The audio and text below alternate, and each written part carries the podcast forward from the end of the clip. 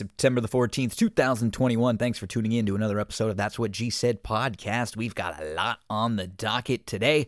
Hope everybody had a nice weekend as it was the first weekend of the NFL. So we're going to get into a little quick recap of everything happening in the NFL. And keep uh, in mind, we have so much NFL content uh, over on BTV Bets on Twitter, at BTV Bets on Twitter every week, doing a lot of different uh, previews. So we'll give you more information to that in just a little bit. On the next episode later this week, we'll have those game by game previews with Eric where we go through each and every game and give you thoughts on everything happening in the NFL. A fun Monday night game this week. Big news over at USC. Head coach Clay Helton is out. We're going to get into that and we're going to discuss uh, a really great guy who just unfortunately wasn't the greatest head coach in the world. And we'll talk a little bit about his tenure and what's next over at USC. We get into the stable dual schedule and then the racing portion of this episode. We've got Wednesday, Indiana Grand best bets, Wednesday, Canterbury best plays, Thursday, Indiana Grand, Thursday, Canterbury. So we got Wednesday and Thursday for both Indy and Canterbury for you.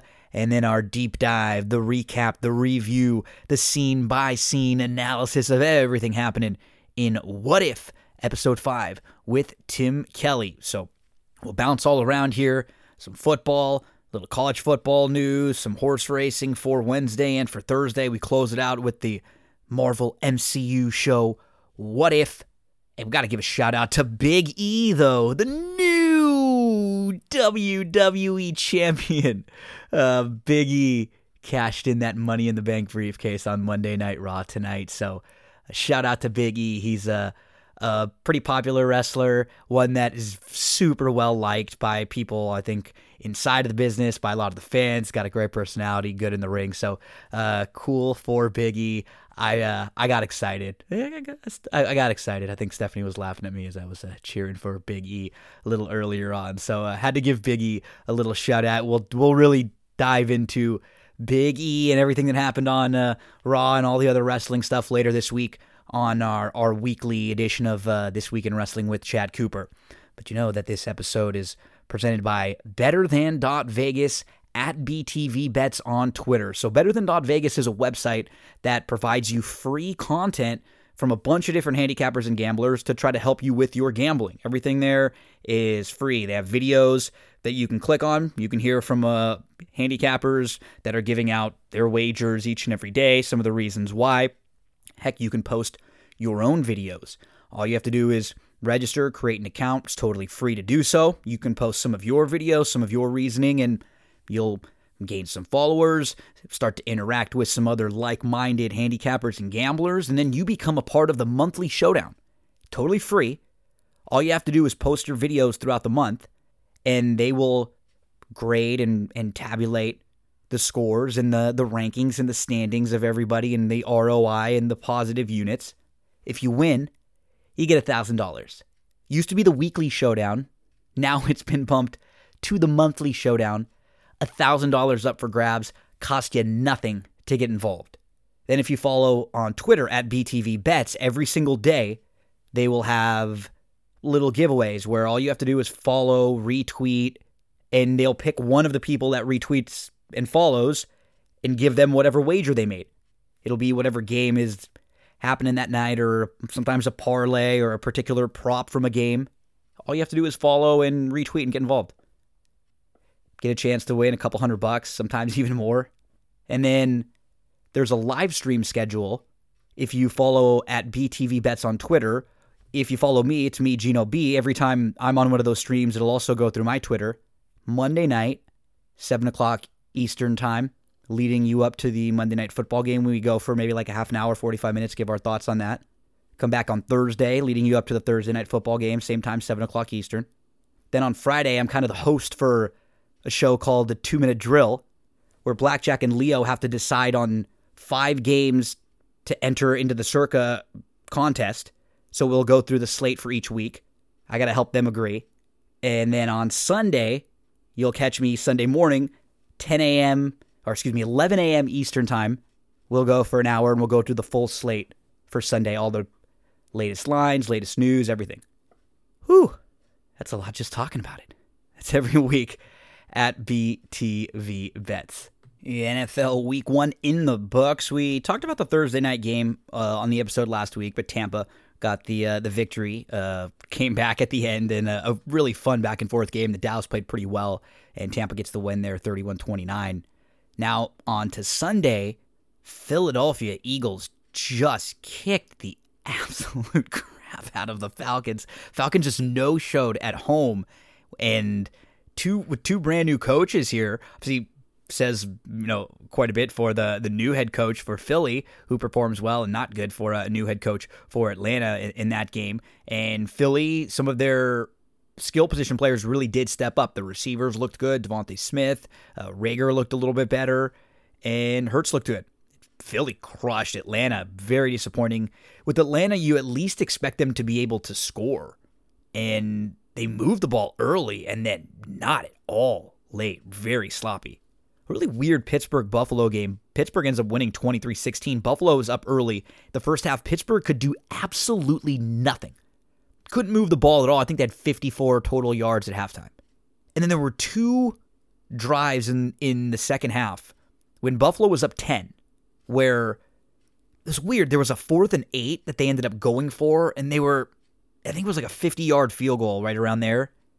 They end up going for it just you know fourth and two, three, anything up to about five. I understand that's a little. Maybe they just didn't feel confident in kicking. And then there was another instance where they went for it and they ran a terrible play. It was fourth and one. You've got Josh Allen there. You've been running him all game. You don't want a quarterback sneak. They end up pitching the ball and lose a bunch of yards. And those two drives end up giving Pittsburgh, you know, good field position. And then you get a block punt. So I still, I got to see a little bit more with Pittsburgh. The defense is better, is still really good, but I don't know. It felt like Buffalo played pretty well early, and some reports that perhaps they were maybe a little overhyped. I don't know if that's the right word, but uh, their coach had said something along the lines of a lot of expectations this year. Maybe they started to press a little bit. Who knows? We'll see. The Bengals, the Bengals, the Bengal Bengals get the win uh, 27 24 in overtime. Minnesota comes back, ties this thing up late.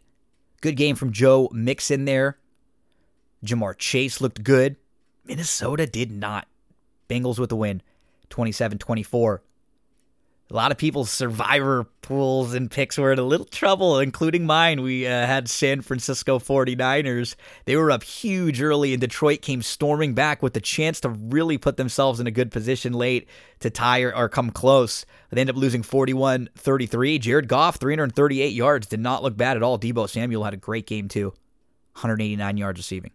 Another beatdown. Tennessee, which is a little bit worrisome because Tennessee lost their offensive coordinator, brand new offensive coordinator, and what you would uh, expect from Tennessee. If you told me Tennessee got beat by 20, I'd say, okay, what was the score? Like 50 to 50 to 32 or something along those lines. You would just expect Tennessee to score, but they are a team that doesn't have the greatest defense in the world. Their offense looked pitiful. Henry looked bad. No burst, not a lot of creativity couldn't get in the end zone from like the one yard line a couple different tries. You figured they bring in Jones. He had a sloppy play and a penalty that ended up turning a like a third down and short into a long third down. Head coach called him out. That doesn't look good. The what's nice for them is just you look around their division and Jacksonville was awful this week. Houston won, but I don't think many of us exactly think the Texans are going to be good. And the Colts looked really bad who are the next team that we'll talk about. So yeah, Tennessee looked bad, and you got to give some some uh, love to Kyler Murray, who just looked incredible there. He hit Hopkins, he hit Kirk a couple times too. When their offense is humming, remember last year early on they were very good, but then he gets a little bit banged up. And throughout the year, you know, teams kind of figure out what you're doing a little bit more, get a little film on you, then can can Cliff Kingsbury, can he adjust? Can he, when they adjust to you and they make, you know, um, some changes, can you readjust? We have to see that from him. Because I've been very critical of him in the offseason, but he did a great job in this first game. Arizona beats up on Tennessee 38 13. Seattle beats the Colts 28 16. Game wasn't even really that close for the most part. Seattle dominated this game. And honestly, Indy looked like a team that didn't practice together a whole lot and was just kind of playing it safe. I don't think they were trying to get too creative yet. Wentz had been banged up. They were there. A couple of the offensive linemen hadn't been around, in and out. Questions with the receivers, so I don't think they were exactly full throttle quite yet, and they sort of looked like that. 28-16. They don't. I just don't know. We'll see with with Wentz and you know can he be if, if he's just going to be average, then then defensively they need to be excellent. They need some of their playmakers to be really good. They need to run the ball really well. They need that offensive line to be excellent, and he just needs to be the guy not to make a whole lot of mistakes. He didn't really this week, but he didn't do anything spectacular. So you either need him to make big plays or you need everything else to go well, and they just seemed like they were kind of going through the motions.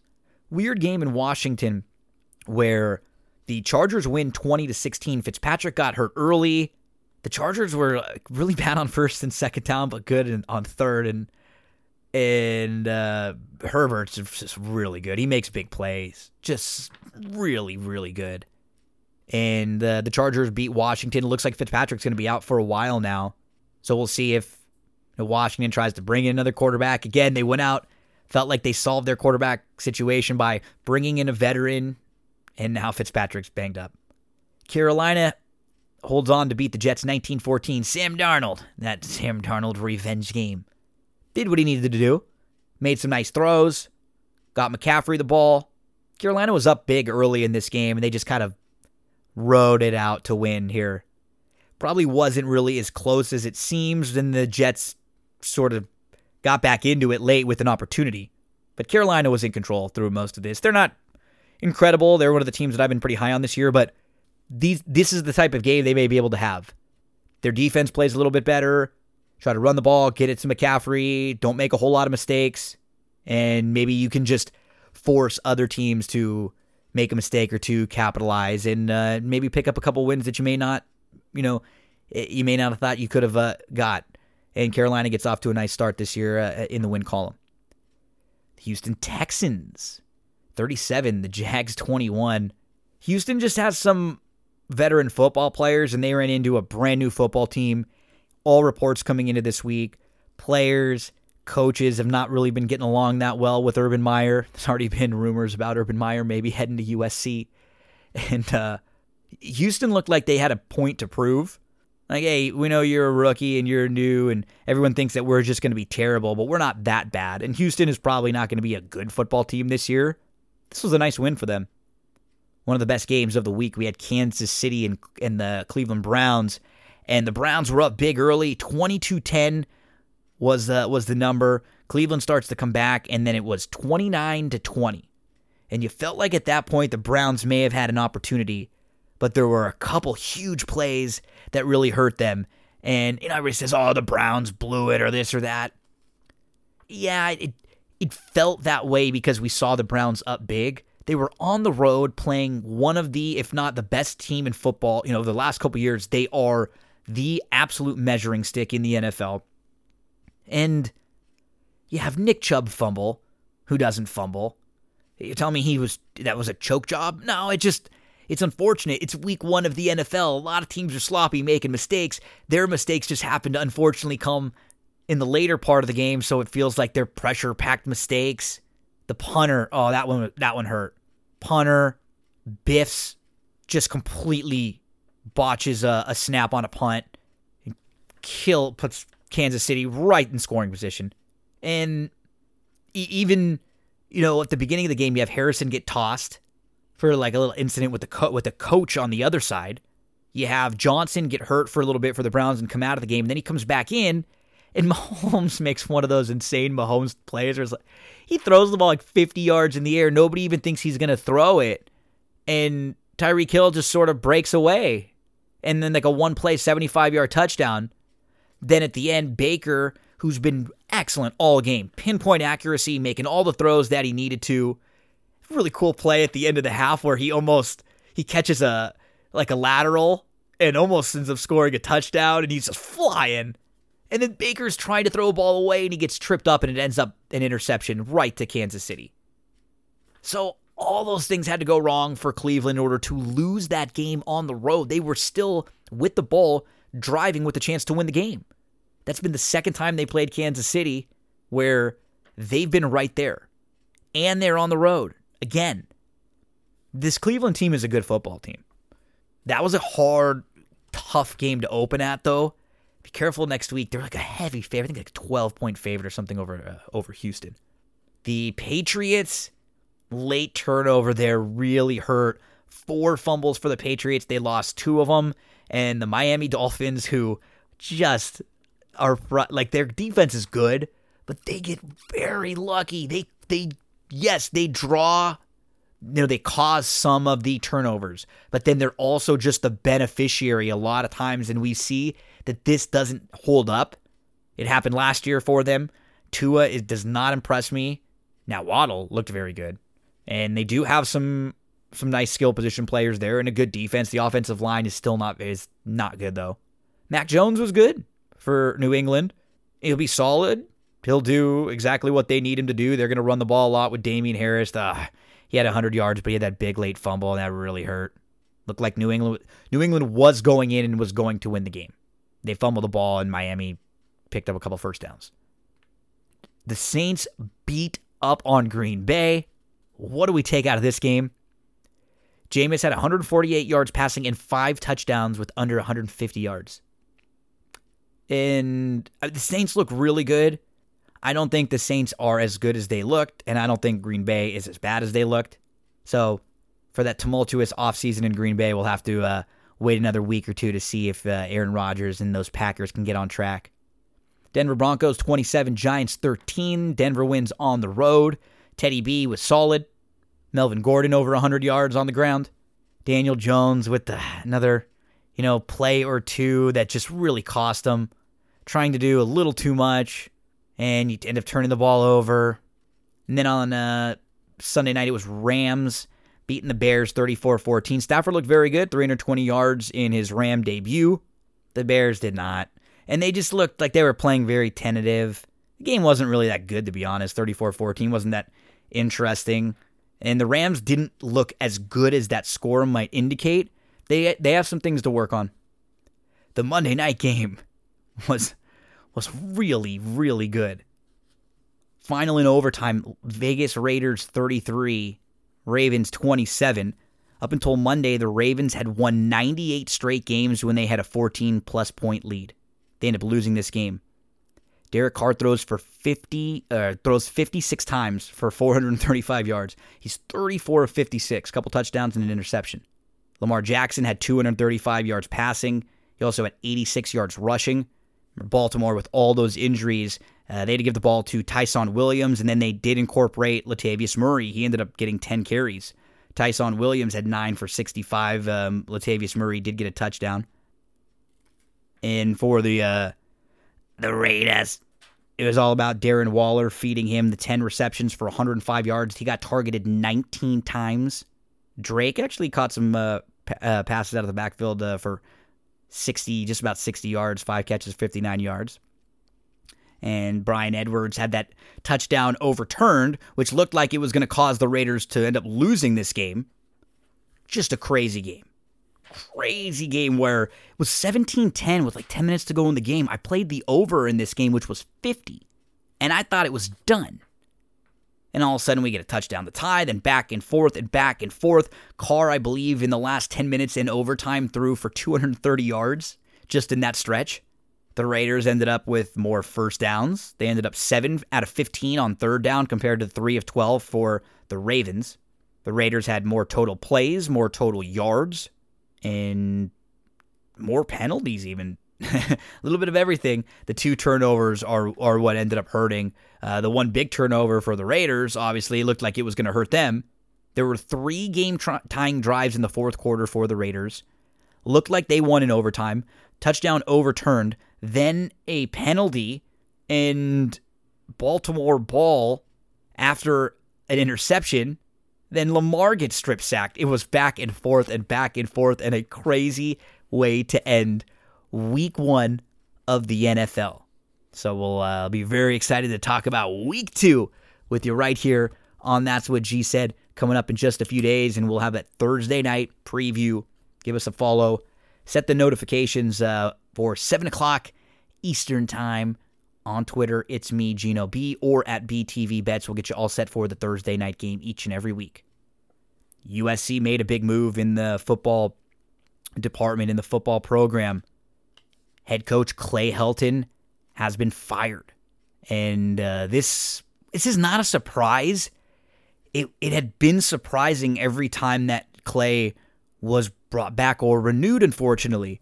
Now, the the common conversation around Clay Helton, every time somebody mentions him, the first thing you're going to hear is Clay is one of the greatest guys, the nicest guys, the most integrity. He is a great uh, role model, a great leader for the kids.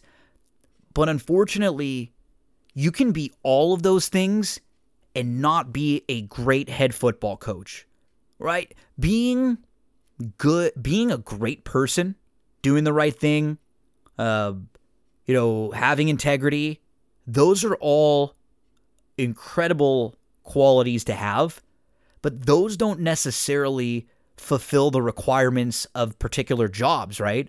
Of course, we want everyone to have some of those things in them, but you can have all of those and not be a good football coach and not be good enough to be a professional basketball player and not have the skills needed to, you know, operate heavy machinery or you know not have the hand-eye coordination to do this. There's just you know uh, and that's the that's the truth unfortunately. You know and that that's been the problem all along with Clay is great guy and he ended up being a great guy in a time where things were really tumultuous for USC they had had instability.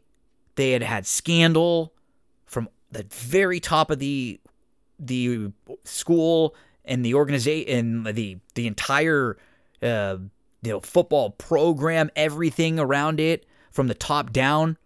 And so you you needed to they felt like going in the direction of someone like Clay who's not going to get caught up in anything bad will help steady the program. And in that sense, Clay did not get caught up in anything bad. He didn't. Unfortunately, this team was just not good. They were irrelevant on the national scene. And I'm going to go through a couple different articles that, you know, from ESPN, there's one from CBS Sports, one from The Athletic, just read some tidbits throughout. But for me personally, as a USC fan, someone who's watched, you know, USC football, basketball every season my entire life, the two things I pay attention to most. And it's it's a bummer because over the last few years, I've cared a lot less I think it was probably 2019 and on for these last two and now the first couple games of this season. I, as a die-hard USC fan who knew everything about every player on the team, listening to shows, watching stuff, always reading about recruits coming in, I got checked out a little bit because when you follow something and you pay attention to something and you're passionate about something and you feel like you put your time and your energy, sometimes your money, support into something, you want to feel like they're trying or that they are giving it their all. And you and we all have we, we can have perspective. Some years you know your teams aren't that good or the players you have aren't that great or you're a year or two away or you got injured or the schedule is too tough or whatever the reasons are that you aren't successful. Unfortunately, with the players and the talent that they there are at USC year in and year out, there was no excuse for how poor these years under Helton were. There's just no excuse at all. You can you can tell me that you're not going to beat Alabama or Clemson or Ohio State or maybe a handful of teams in the country, but you don't get in the college playoff. You win one Pac-12. You never win big games. You don't do anything with your own recruits, with your own players. You're not getting as many NFL draft picks as before. And the problem is, this isn't during an era of a tough Pac 12. Nobody else is tough. Oregon's been fine. They were not even as good as the other dominant Oregon teams years back. Washington's okay. Utah's okay. Nobody's been good. Nobody's been dominant.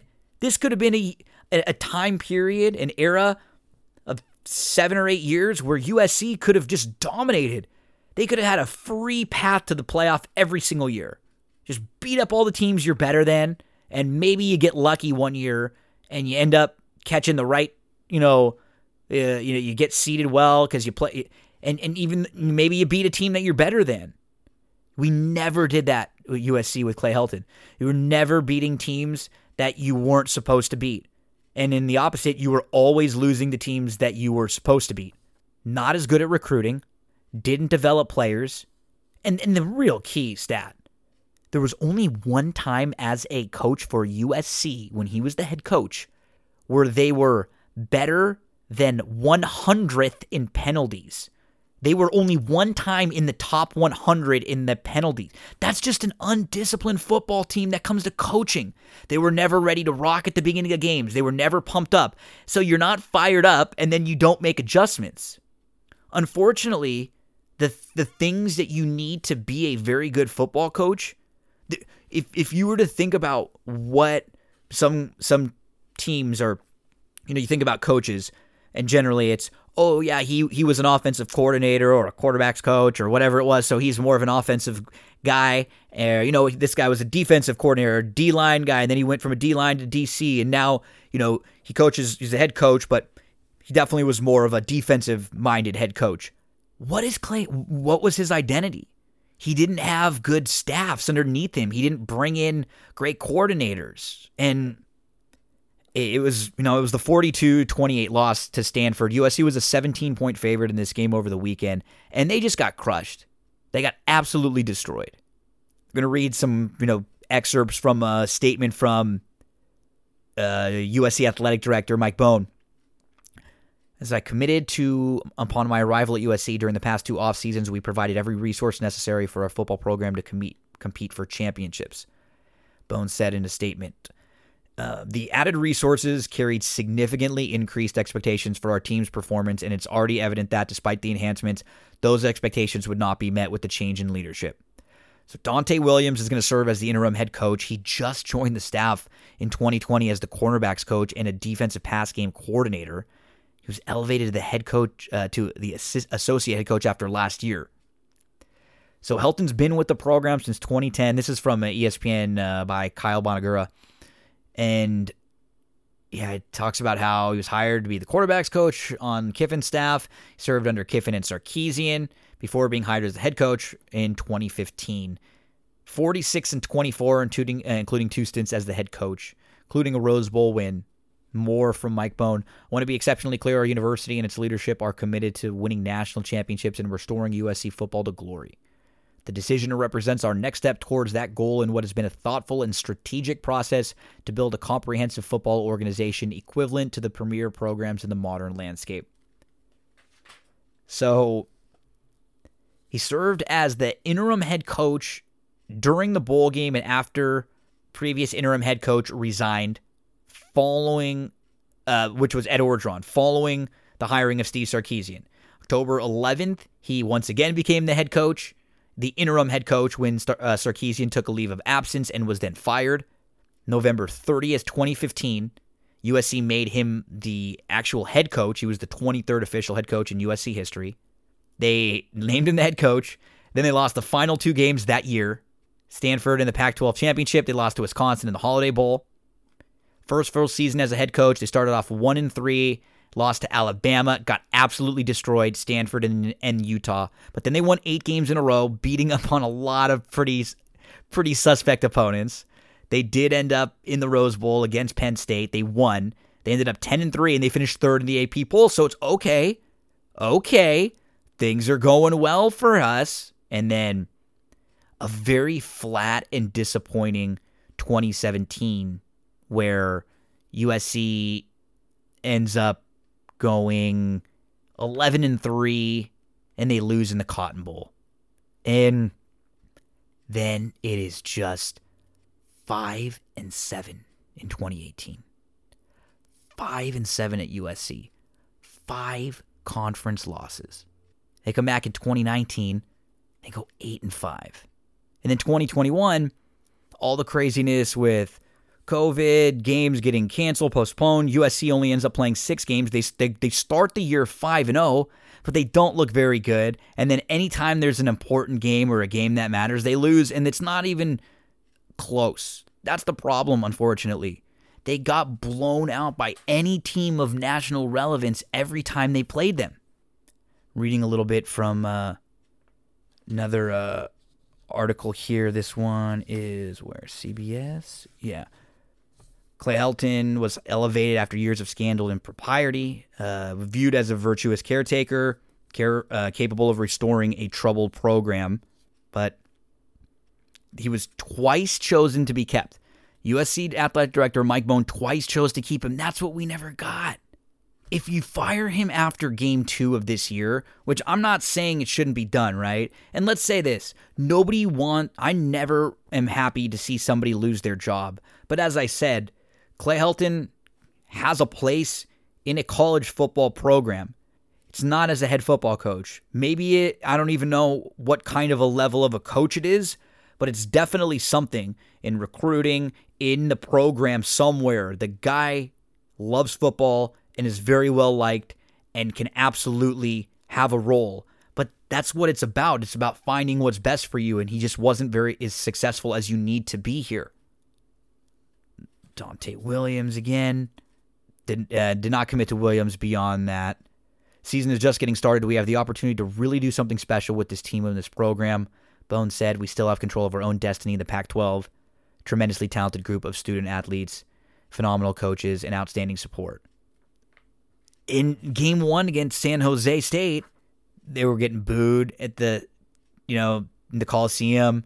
And it was a little early, and then finally, you know, everybody got into it, and then the, the, the game looked a little bit better late, and then the boos were crazy this week. USC's most lopsided loss at home to an unranked opponent since 2000.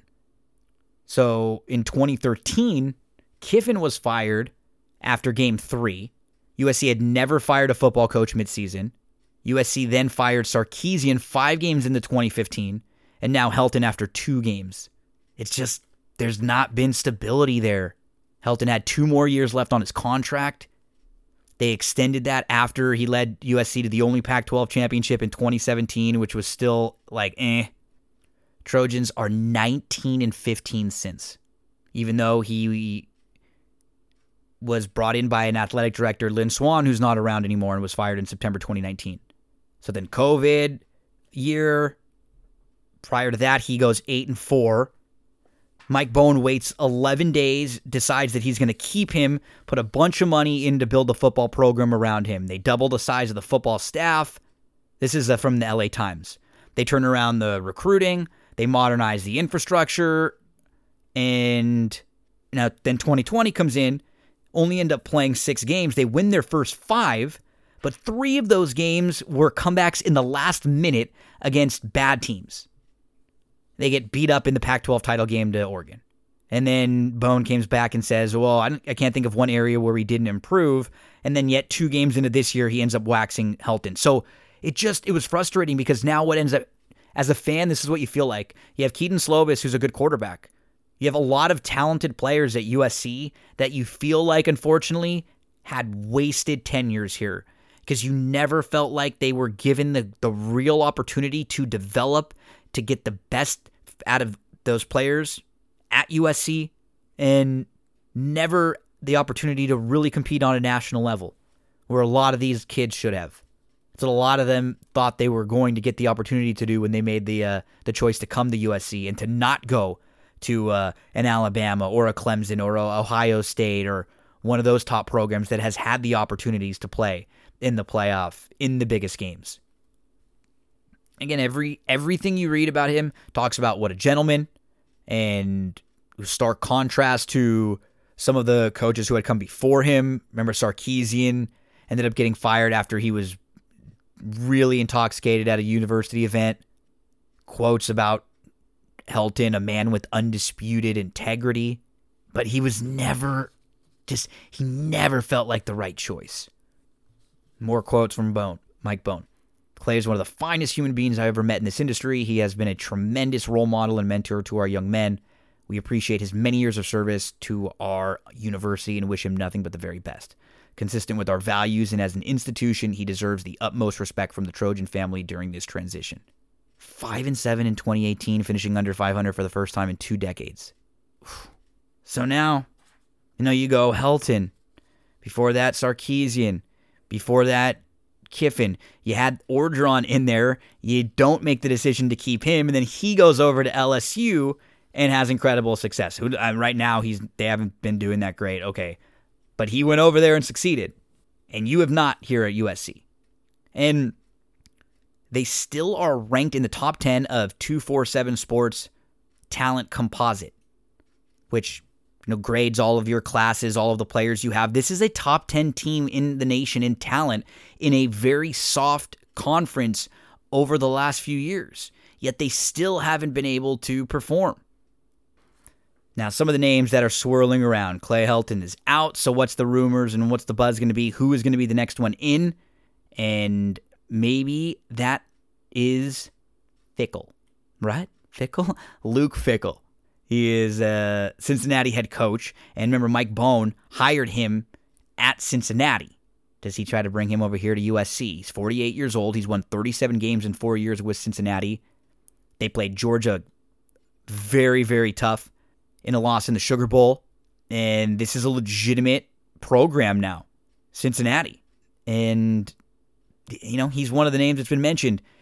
New Pac 12 commissioner, new television contract coming up. USC has to get, they have to get themselves back up to into that upper echelon. So, I mean, Luke Fickell, Bob, this is a list, I think, from uh, CBS Sports. Luke Fickell, Bob Stoops, Matt Campbell, Iowa State. I would love him. They call him the number one developmental coach in the country. Turned down NFL interest.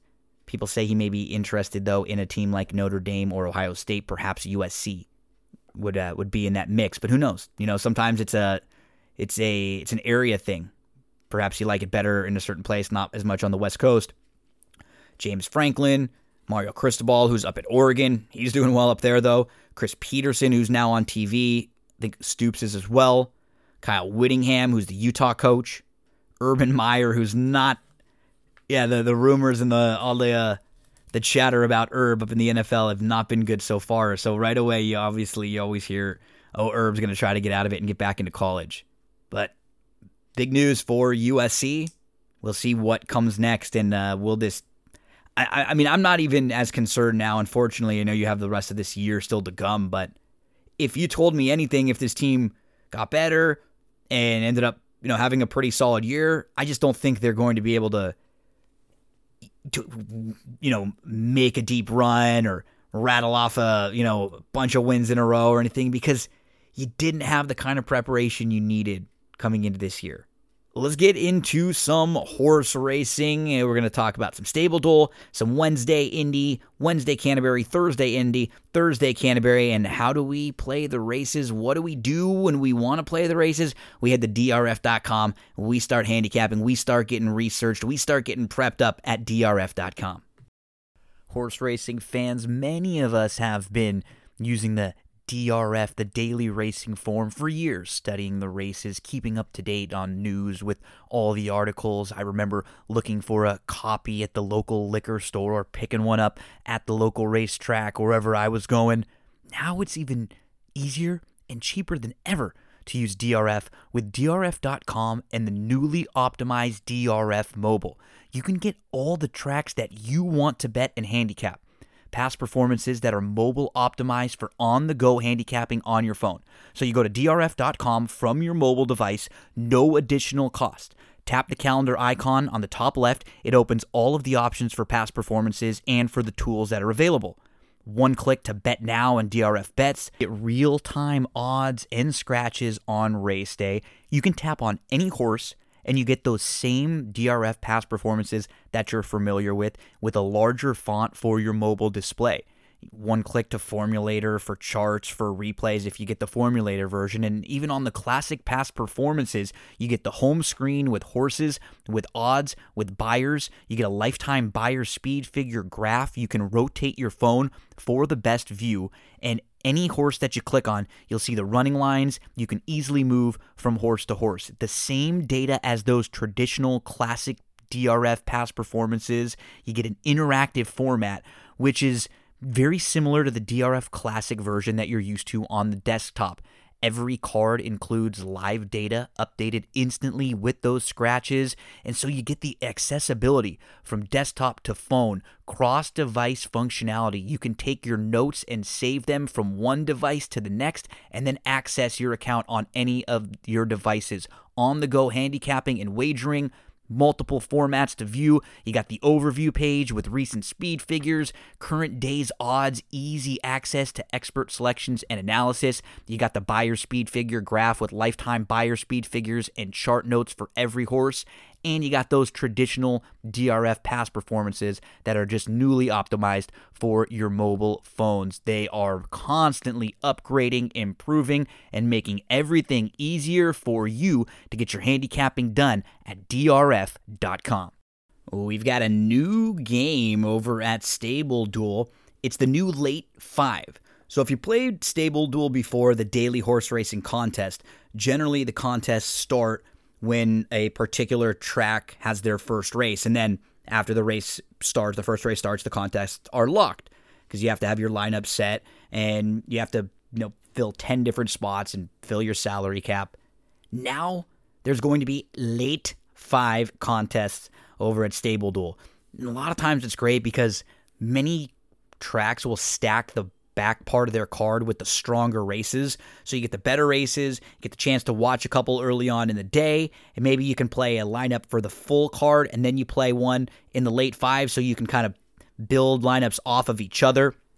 So a few weeks ago, Stable Duel tried out the format, and now at least once a week there's going to be a late five contest. Same format 10 horses, $50,000 bankroll but only the late five on uh, the late five races on a particular card. Later start, more time to get your stables set since the game doesn't lock right away. Build your lineups off each other. Quick action, only got five races, win or lose. Thursday, Laurel is going to be the late five this week. Let's talk about the schedule leading up to that. Like on Tuesday, four different tracks, six contests. You've got Assiniboia, Penn National, Parx, and Thistle Downs.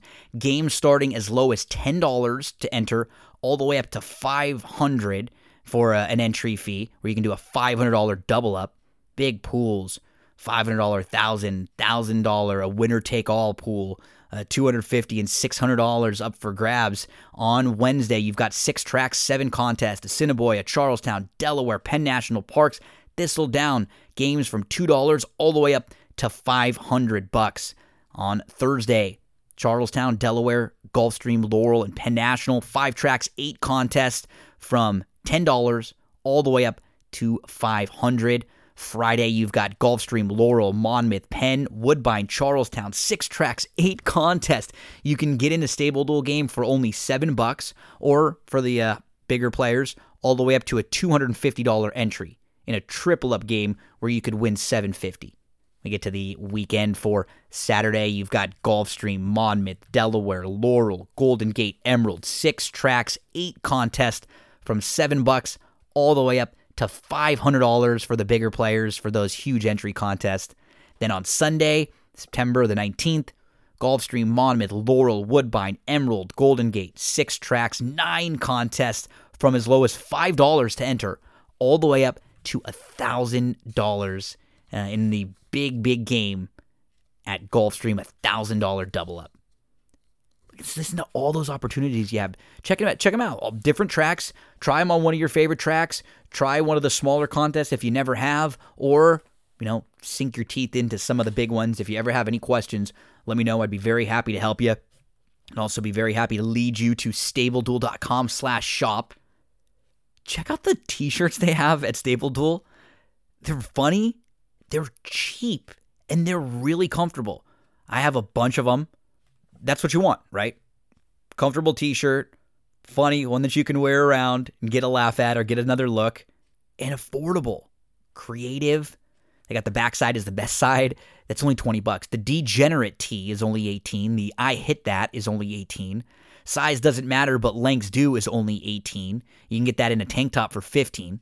For hats, you can get the Stable Duel fitted cap for 20. The regular Stable Duel hat's only 18. The winter cap is 15 bucks. The hoodie sweatshirt 40 and the vest is 50. You've got the basic Stable Duel tee which is 18. You got the stay in your lane tee which is 18 and the play race win pint glass and the Stable Duel mug. It's only 8 bucks for the pint glass and it's only 12 for the mug. StableDuel.com backslash shop. Check out the options there. A lot of fun shirts. You see me wearing them on the live streams many a time. Let's get into some Wednesday horse racing for you. Let's jump over to Indiana Grand for Wednesday. Get the past performances out. We are looking at September the 15th. We are jumping to race number four. We got Indy Bred, $40,000 allowance, non winners of three, going six furlongs on the main track here. I thought the six, a big bomb. Long Live Justice was a bit interesting. So he was a winner on July the 29th, where he sat a pretty nice trip going six furlongs. And then on August the 26th, the last time we saw him, he ended up going a mile and he was just slow, step slow. He got caught in between horses and, and kind of in behind horses. He has a lot more speed than that, a lot more natural, tactical, positional speed. He was your favorite that day. It was really flat, but he sat much closer in sprint races. He does not have to be too far out of it in here. There is not much speed whatsoever. The five Azaro Steel, uh, Azaro Steel has a little bit. Showed some last time out. I would not be shocked if Long Live Justice is right there in the early mix. Gonna go third start of the form cycle. Long Live Justice. Very capable in here. If this guy is anything in the eight, I had him stacked like six, eight to one. 20 to 1 on the morning line. The number four, uh, the number six, excuse me, in race number four, Long Live Justice. Move along to race number five. We've got maiden special weights here. Two year old filly, seven and a half furlongs on the turf course. I thought the first time starter, Zing, was a little intriguing. So she's a two year old daughter of Run Happy, and her dam All Aces was 0 for 10 on the turf. But when you dig in a little deeper, she did finish in the top three six times, and she was actually stakes placed. So at Indiana Grand over this turf course. So she wasn't bad on the turf. She was just in some tough spots. I think Zing is going to show up and fire a big one here. Solid tab, super capable first out barn. No monsters in this group. Give a look to the number seven, Zing. If Zing is anything around seven to two, worthy of a win wager. As we move along to race number six at Indiana Grand, I thought the nine, Rob to the uh, Rob the Rich, would get a really nice trip in here. He'll he'll cut back a tad to five and a half furlongs from six, but he's gonna sit off nicely from the outside. He was in a field of four last time out. Boca Boy got the lead, just kind of cruised. Rob tried his best to come after him. He got up to within a half length. He was just second best that day before fading. There is a lot more pace in here to help set up. Boca Boy's going. We know Flower Pecker is going. Cadre is going and keeping it classy because of the inside draw, he's got to go. Tale of Fame is not going to be exactly far out of it. Rob the Rich, can he sit like fourth from the outside and just get a great trip?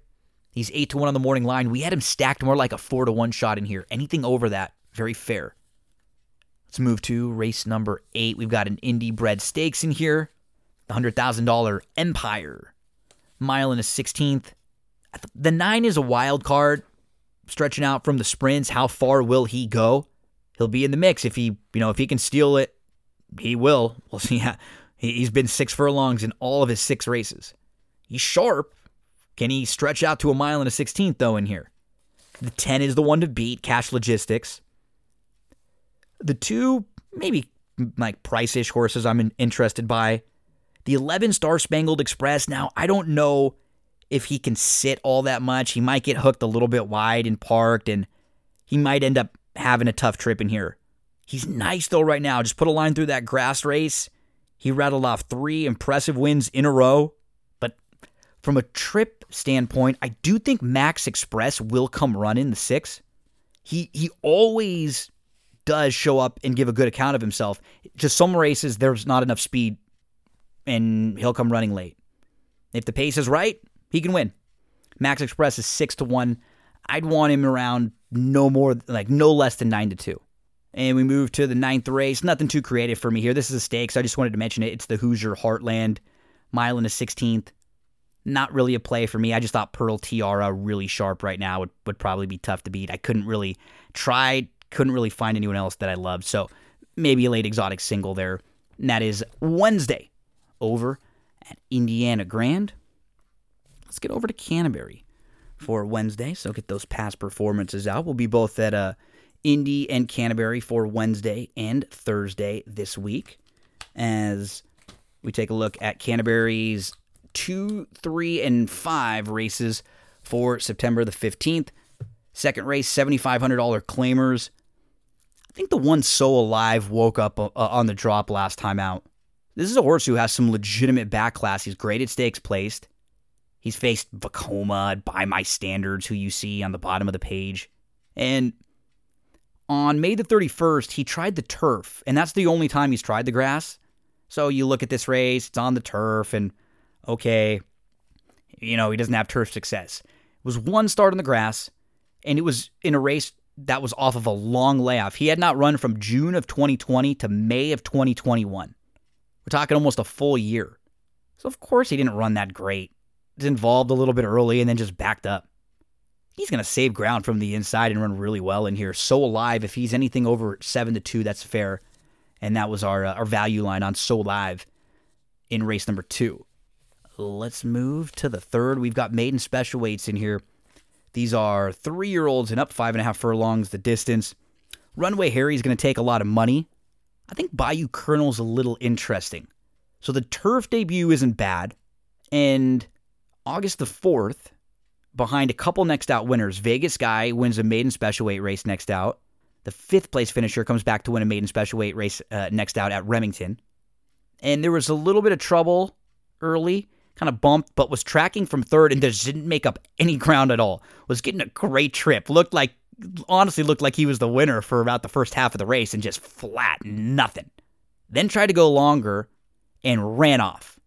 Now you get a big cutback from a mile to five and a half only concern I have is that he's drawn down to the inside. If he was drawn outside a little bit more, I'd feel very confident about his chances to sit off.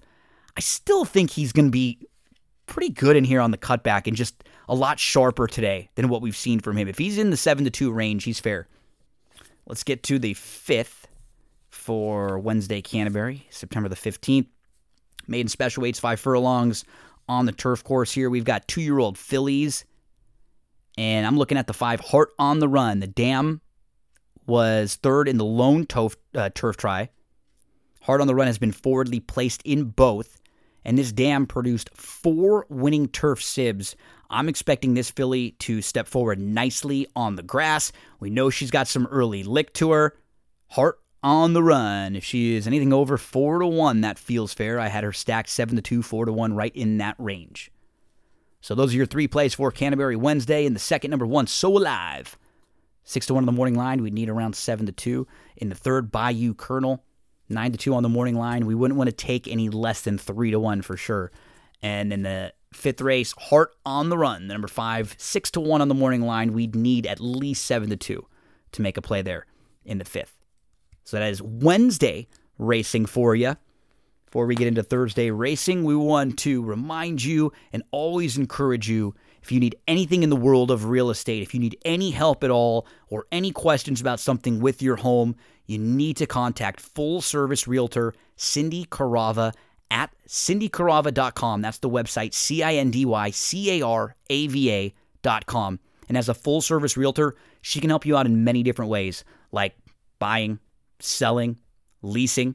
She can help connect you with uh, vendors if you want, you know, home improvement, gardeners, landscapers, painters that she's used in her own home and in her own homes. If you need help getting pre approved for a loan, she can connect you with the right type of lenders. She is someone who has the ability to just check out your home, give you a free market analysis of your home's value if you want to see where you stand. You know, moving, relocating, finding a place, putting your place on the market. That's not easy. That's why you look to someone like Cindy Carava, who will take care of all of that stuff for you. She'll keep you involved in the process if you want. She'll take it off your hands if you want that. But she'll be honest with you. She is genuine and you can trust her. I've known her for over a decade. And after a conversation or two, you'll know exactly what I mean. CindyCarava.com. Check out the website. You can find all of her listings, all the information about her, reviews, Yelp, Zillow. She's on Facebook, YouTube, and you can contact her at that website. Check out the listings, check out everything, some of her former projects. CindyCarava.com. Let's get into Thursday. We're looking over at Indiana Grand First for September the 16th, and we will jump into race number two. Got $25,000 non two claimers in here, and they're going to be going five and a half furlongs on the main track. This is more of a maybe like an early exotic single because I don't think we're going to get a massive price on the five American Unity, who's three to one on the morning line, but could be like a strong second choice in here if the money goes to Sag Harbor. So American Unity, great spot with some pace from the Cowboy, Lonesome Sand, Tapit Speed. Feel like all of them will have enough speed to help set up for American Unity coming from off the pace, cutting back to five and a half. Just feel like some of the races that he's coming out of, seeing the race behind Rob the Rich, um, they just feel like they're some of the stronger races, and he's actually performed pretty well in them. So American Unity early on at Indiana Grand, early exotic single there. We move along to race number three. And the number one, Current Climate, six to one on the morning line. Her debut was super impressive. I'm just, I'm so worried about her sprinting from the rail. Now, you hear me talk a lot about how I don't like that with particular horses in particular spots or, you know, in a sprint like this. But here's the reason why I'm going to give current climate, in this case, a spot that I, I may not give to some others. So, impressive debut when off the pace. And in this race, it's only a small field, and it, it looks like three of them are going to be on the lead and in front of current climate. So, current climate can break and maybe just sit inside. Shy Money, Stylin' Uptown, and Fouette are all very quick. They're all going to want to be right up close to the pace. And if that's the case, it's not as if we're talking about a field of 10 where current climate's going to get in some trouble inside and shuffled back. She might have three horses go out in front, and she might be able to sit sort of fourth inside and get a really good trip. Very Amelia isn't really fast. She's sort of got some of that tracking positional speed that current climate has. And Fancified is probably the slowest of the bunch. So I don't know if she's going to get in as much trouble as I initially would have thought for a, a filly like this sprinting from the rail. Let's see if current climate can sit a great trip in here. We'd need around, you wouldn't want to take less than four to one though, because we still want to make sure she, you, you demand value because she does need to get that trip. As we move to race number four for Thursday, Indiana Grand, optional 40 allowance here. Mile and a 16th on the main track. The two home base just catches a group, but there's no other speed. And we just have to ask how far will he go? He's won at seven furlongs. He's been a runner up at a mile, has not won at a mile and a 16th, and he's stretching out from six furlongs. He'll be right on the engine. They can get him to relax. He's the one two run down, and he's tough to leave out of any of your exotics for that reason. He should be cruising on the front end in here. Six to one on the morning line. We had him stacked at seven to one. That is, or we had him stacked at seven to two. That is home base there, the number two. So three plays over at Indy. Early Exotic Single in the second, the number five. American Unity in the third, the number one current climate. We'd need at least four to one, and in the fourth, the number two home base, who we had stacked at seven to two. Let's get to Canterbury for Thursday. Get those past performances out for race number one. We'll start right off the bat and take a look at the first for September the 16th. And I'm looking at the nine. We've got maiden 25,000 claimers in here. They're going to be going uh, a mile 70 on the turf course. Bright side of life. Coming out of my cage and I've been doing just fine. Gotta, gotta be down because I want it all. Bright side of life. Gonna go second start off the bench. This filly had a brutal start on August the 1st. And she completely missed the break. She was 10 lengths off. She was kind of traveling weird early. She made a big wide move and she showed some ability. And she had not run since March of 2020. So she had to need that race. They've given her plenty of time to recover since. She's been off for six weeks now. She should be set for a big one. The number nine, Bright Side of Life. If she's anything in the three to one range, we'll make a win wager on her in the opener at Canterbury on Thursday. We move to race number three. We got a stakes race here. The Tom Metzen HBPA. $50,000 stakes, six furlongs the distance. I'm looking at the number three, Samurai Cause. Samurai Cause is in excellent form. He's a multiple winner here at Canterbury. He likes this trip. And in his recent races, he's been very successful in three consecutive. He won two of his last three. And in the in his last four starts, he's lost to two horses, Wild Behavior and the Alligator Hunter. He finished second behind Wild Behavior, uh, and he finished seventh behind the Alligator Hunter. So the two horses who beat him, Wild Behavior has won four in a row. The sixth place finisher from that August 10th race came back to win an Oklahoma bred allowance next out. The Alligator Hunter has actually crossed the wire first in five straight races, two of them stakes. He got DQ'd in one of them. Recently, his last start wasn't the greatest, but he is, was in excellent form right then when Samurai Cause ran into him. And from the way this race shapes up on paper, you got Market King down inside, who's going to be forwardly placed. You got Minister of Soul, who's pretty quick. You got Bayou Gem, who showed a lot more speed last time out. And you got Locomotor, who's really, really quick. Market Analysis I don't know if he's got the sprint speed to keep up with some of the others because he's been going a little longer lately. But you'd imagine they're going to want to try to get him to within a few lengths. I don't know if they're going to want to make him a stone cold closer. And that should bode very well for Samurai Cause in here. The number three, Samurai Cause, he's five to one on the morning line. Anything around seven to two feels fair. As we move to race number eight, and this is a six and a half furlong optional claiming first level allowance.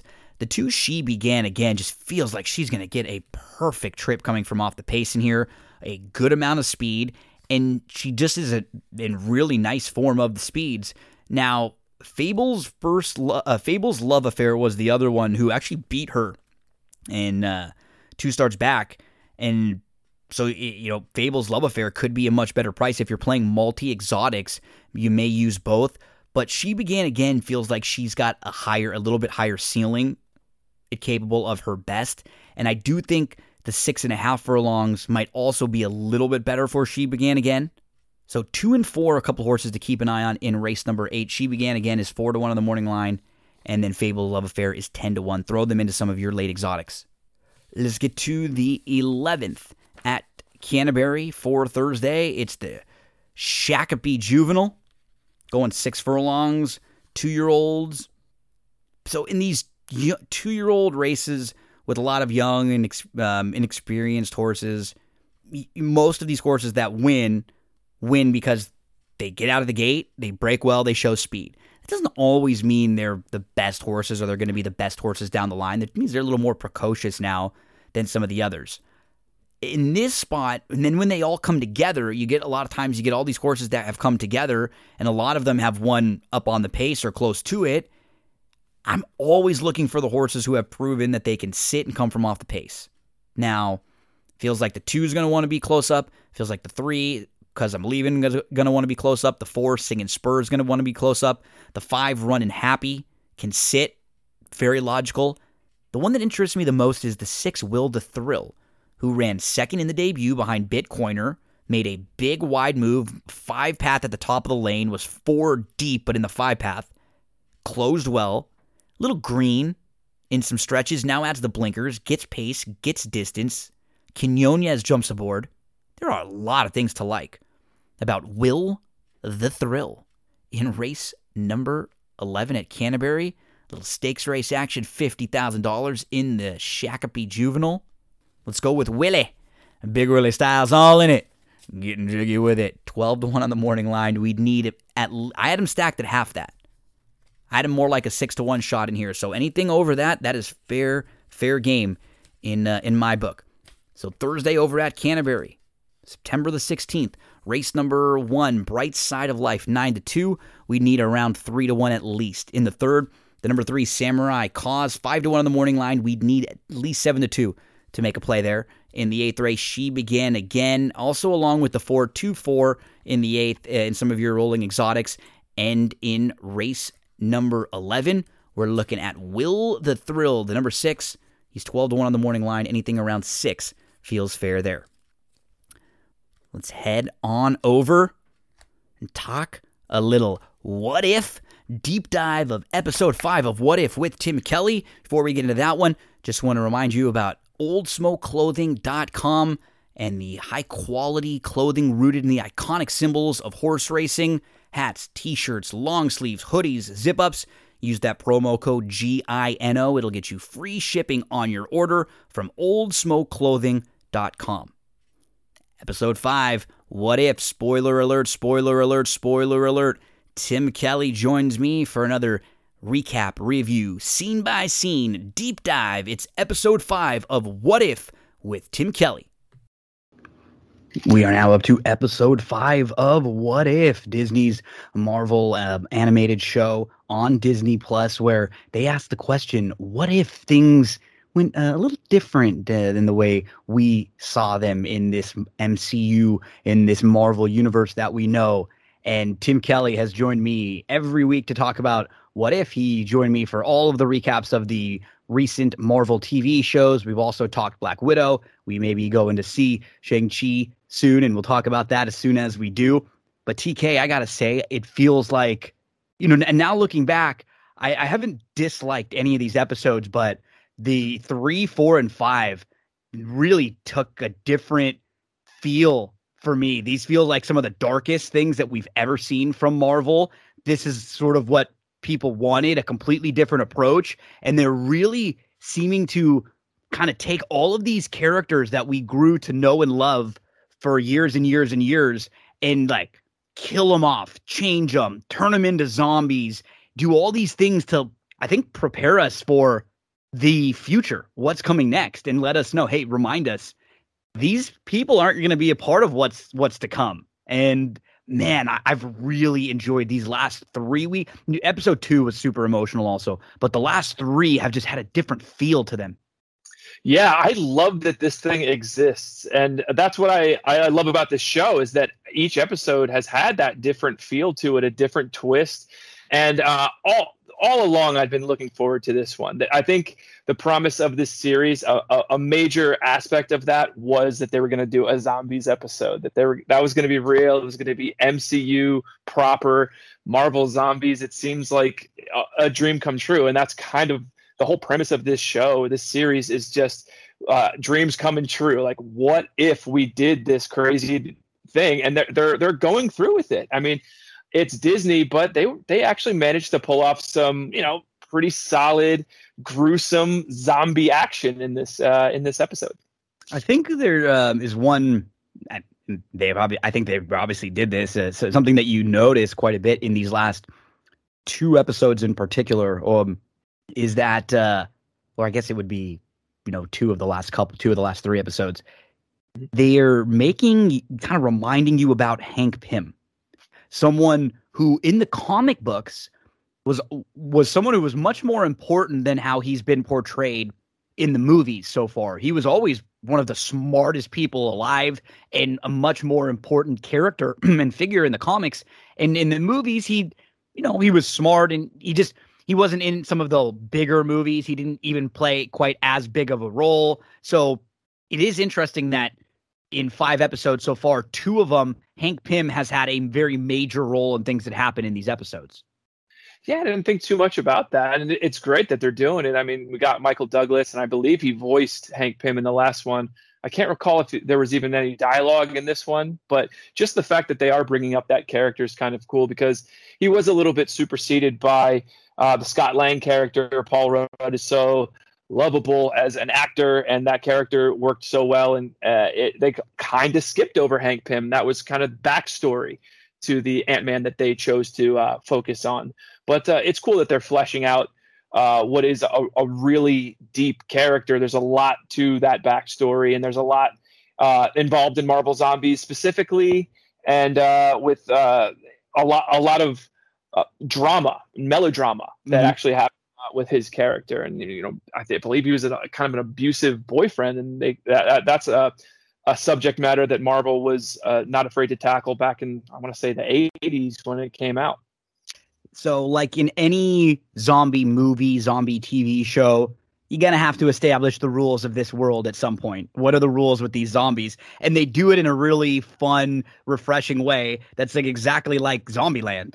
Where you know he's going through the rules, and it's and then you know Peter. Uh, there's the one point where Peter is is filming himself. It's kind of like his DIY zombie video, uh, showing you know exactly how all this stuff works. It, it's really funny. Then he introduces some of the people who are still alive uh, Happy, Kurt, Bucky, Okoye, uh, Sharon. Um, and uh, we, you know, so Peter is a big, big part of this particular episode. And it's interesting because this Spider Man and this Peter Parker, this is not voiced by Tom Holland, um, although he, he sounds very good too, uh, very, yeah. very close. It, you, you know, you once you get into it for a minute, you can't really tell. Uh, he he's the Peter that's not yet a member of the Avengers. He's not the Peter that Parker that we've just seen in his most recent Spider-Man movies. He's still kind of finding himself and he's not even an Avenger yet until he kind of gets the invitation uh, towards the end of this episode.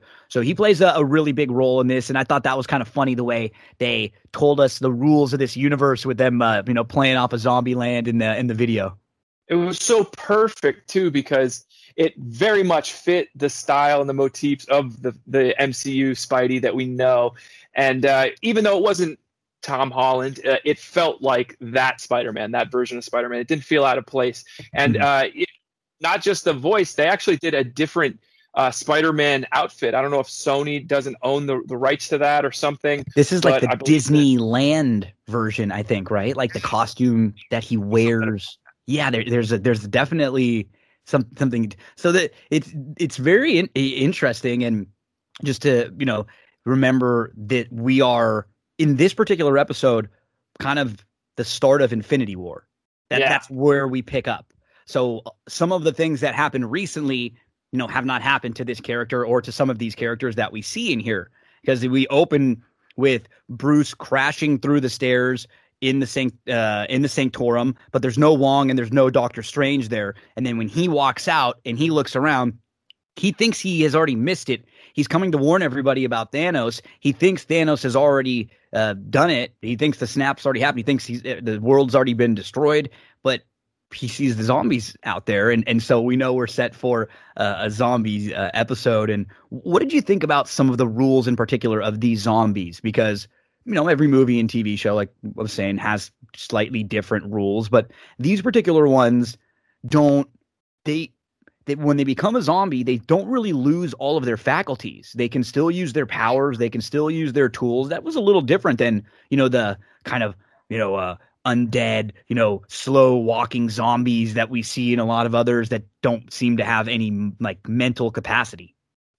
Yeah, and I think it was important that they kind of made that decision in the writing that they would hold on to their powers and their mental uh, capacities because that's what's interesting about seeing these superheroes turn into zombies. If they were just mindless zombies, it would just be almost like a skin on them, like in a video game. Mm-hmm. But th- this is we're actually seeing them use their powers and stuff, and they established those rules visually right off the bat by just showing the the zombie versions of them using the powers on um what are the guys it's uh it's Thanos's minions I'm blanking on their names but a really cool kind of uh retread of of that sequence from uh Infinity War but uh, with a few key elements swapped out there. And I just love how also how it's like he's expecting one apocalypse, but he gets a completely different apocalypse right yeah. there. Uh, yeah.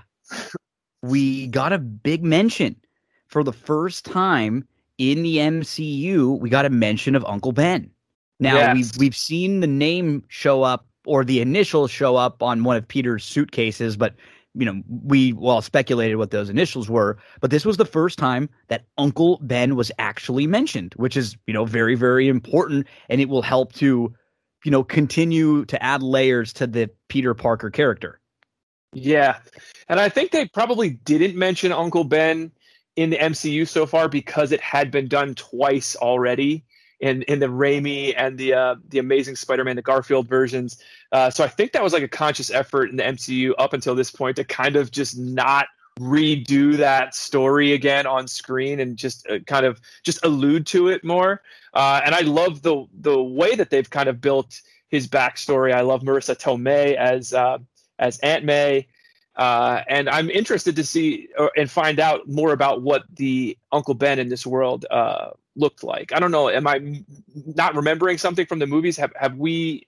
we they, they didn't show any pictures or anything no, of him. In the, no, in no, me neither. No, no, exactly. So we don't know. It's funny. I actually watched the initial the 2002 spider-man the first one uh, just last night i had it kind of threw it on in the background i uh, wasn't sure when we were going to talk about it i was kind of curious to to see some of the you know just some of the things that had been different. And um yeah and uh we this is a good peter this is a good peter even though it's not tom like he does a really good job portraying peter in this episode. And this is a very important episode for peter because you know he's growing up and we we see him have some key moments and some um some pivotal interactions here.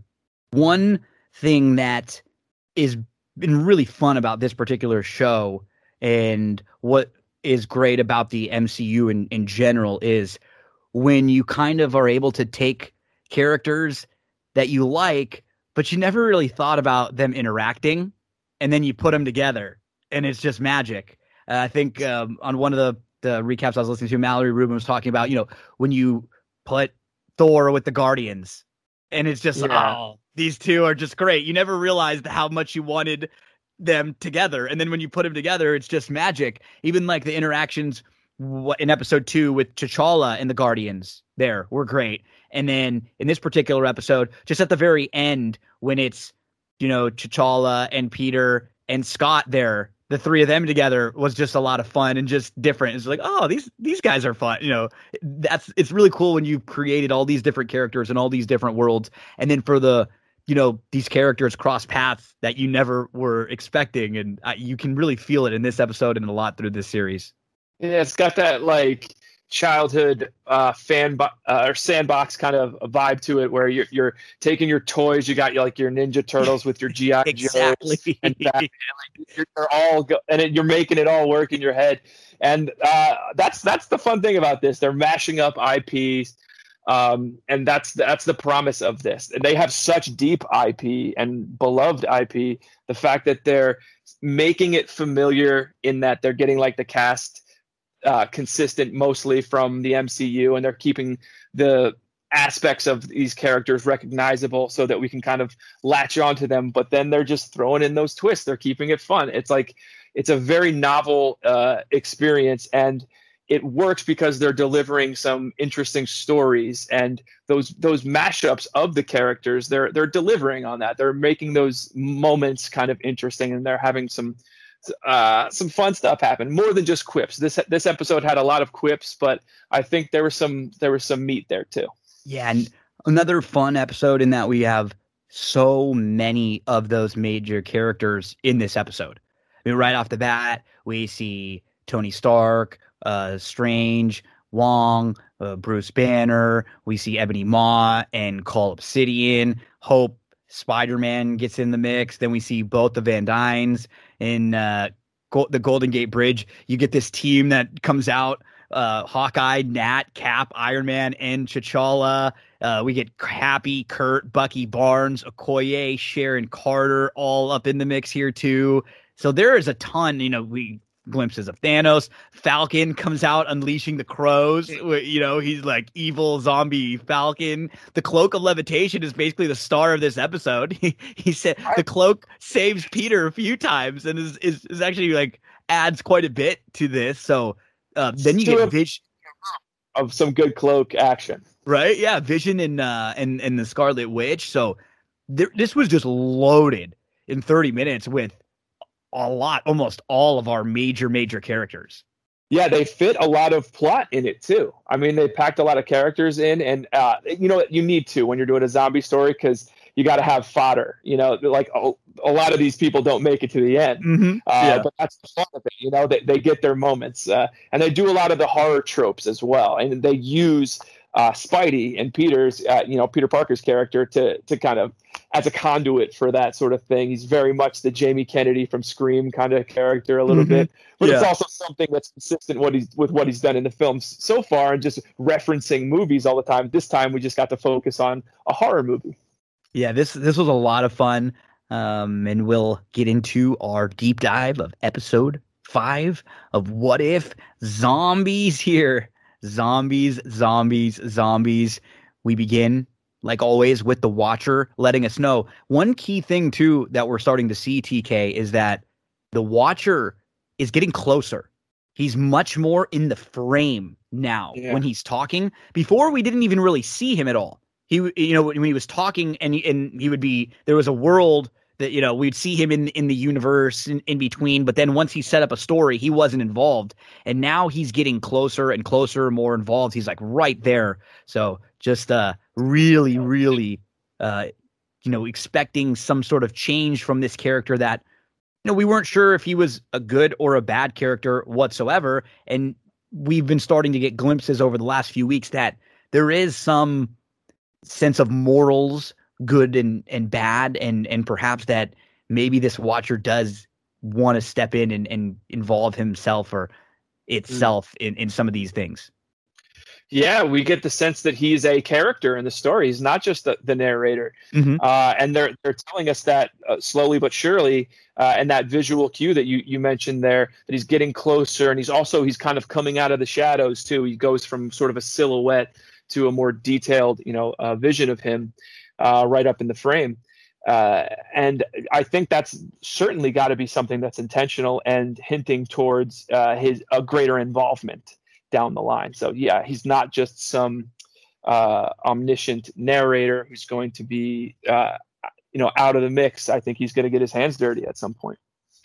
The, the Watcher sets us all up. What if Dr. Bruce Banner, the human hiding within the Hulk, fell from the stars to warn humanity of imminent danger but the world he found was not the one he recognized. And it's just like that start of Infinity War. Bruce crashing through the stairs of the Sanctum Sanctorum, but no Doctor Strange, no Wong. He looks around. Hello, anyone got any clothes? Uh, he gets clothed up and he looks outside, and he thinks he thinks like you said he might have already been late for one disaster, but there's another completely different disaster that he's walked into. He then runs into Ebony Maw and Cull Obsidian. They show up through a portal, and Bruce is trying to get the Hulk to come out, but he will not. He won't agree with them. And this is right out of that same scene in uh, it was an Infinity War when he was you're you're embarrassing me in front of the wizard or was it something something like that, right? Or at some point. Um, so this is uh this is similar. And you know, anytime we get a look at uh Ebony Maw, Cull Obsidian, um, and this is quick Tim for you know mm-hmm. Tony to jump out of the portal in quick. They establish right away that this isn't your normal Tony. Uh, Bruce gets excited. He and he sees Tony to the rescue. He even says, "Oh, you guys are screwed." And then they start not only Tony but Wong and Doctor Strange start eating Cull and Obsidian and some of the other uh, uh, figures around. So we know that these guys are zombies, but they're not these, you know, dead like zombies. Tony's still using his palm repulsor. He's using the Iron Man suit and he's able to move around at the same kind of speed that he always did. Yeah, and uh, like I said before, that I like how that instantly kind of just cues you in on the rules of this universe, you know, and you don't need Spider-Man to kind of give you a video to kind of just know right then and there how this whole thing works that they retained their abilities but they're still for some reason driven to just eat human flesh indiscriminately. So bruce says wait are you guys oh and he's obviously creeped out. And when they turn around we get the look on all their faces. They are zombies. As bruce screams no no no no. But for the first time in this episode, it's the cloak of levitation to the rescue. The cloak saves Bruce from being eaten, and then a swarm of ants shows up and is able to save him. We find out that it's the the wasp, Evangeline Lilly, here uh, voicing her character, and Bruce is freaking out. Oh my god, this is so disgusting! I'm gonna vomit. I'm gonna vomit. As uh, the wasp tells him, "You'll be safe with them." And he says, Who with the giant ants? And who are you? And she says that she's all that's left. He, uh, he begs her not to eat me. And uh, and then Spider Man swoops in and saves him. So we, we kind of see that there has been uh, a team of survivors assembled. First one is the cloak. Then uh, the next one, it's Hope. And uh, the third one so far that we see is Spider Man. They are well, the cloak is the cloak, but these two have not been infected. They are still their normal selves, and they have come in and they have recently saved Bruce. So, uh, okay, we know right off the bat now a couple of our our uh, heroes are zombies, but we do have a little team of heroes that uh, have not been infected, and they can at least assemble and and and try to uh, try to move forward uh, with Peter, Spidey, with Bruce, and with Hope. Yeah, it's pretty cool too because it's kind of an underdog team. You know, Spider a Spider-Man at this point is v- still very green, like you mentioned earlier. You've got Hope, uh, who's more of a side character to, to Ant Man. Uh, you know, at least at this point uh, in the story, and, and to and in the eyes of fans, I would say that's probably the case. So we're getting to see some like underused, underseen characters. Not that Spider Man is is an example of that, but also the uh, introduction is really it packs a lot of uh, punch. It was some really cool moments there. The uh, the ants coming in and just kind of disintegrating everybody was a just a very cool visual moment, and it, and it happened in a kind of a shocking uh, standout way. And I love that moment of, of Spidey just swooping in and swinging away, uh, saving the day. Uh, it was it was really cool, kind of surreal to see to see Spidey uh, again. I don't know. It reminded me of the first time when we we saw him in uh, in Civil War. Just like not being even knowing he was coming and that he could be there, just not being used to that. Like yeah, the Spider Man, the Spider Man uh, intermingling with these these characters, it still has a, a, fresh, like novel kind of appeal to it because I think they're so limited with how much Spider-Man they you know they've done so far. The Watcher lets us know that uh, like too many great catastrophes, this one sprang from a place of love and hope. Play on uh, words there. Um, this is going to be now another episode where we see, you know, not only Hank and then Vision at the end doing crazy things out of love, just like we saw Doctor Strange do in another episode of this previously. So that's become that's a theme that was all throughout WandaVision, you know, what she did to try to save Vision and to try to create this bubble of a life for them. So that's really becoming a major theme in some of these more recent uh, mod, uh, Marvel projects. As Hank Pym, Dr. Hank Pym journeyed into the quantum realm searching for his long lost wife. But in this universe, Janet Van Dyne contracted a quantum virus that corrupted her brain.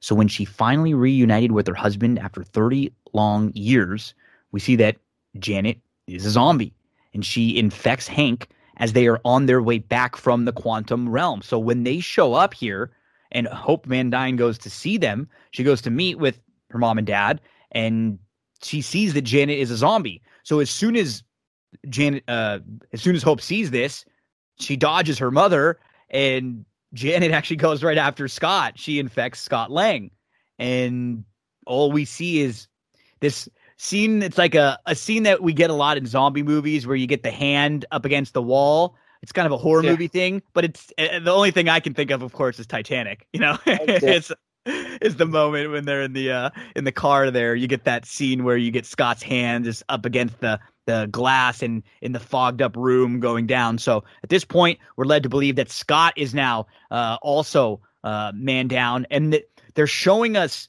exactly how all of this happened. So this is how the the virus came and spread so quickly. They came in right away. People didn't even know about it, and uh, immediately you get Scott infected, you get Hank, you get Janet, and they're going to obviously go and continue to pass this thing on.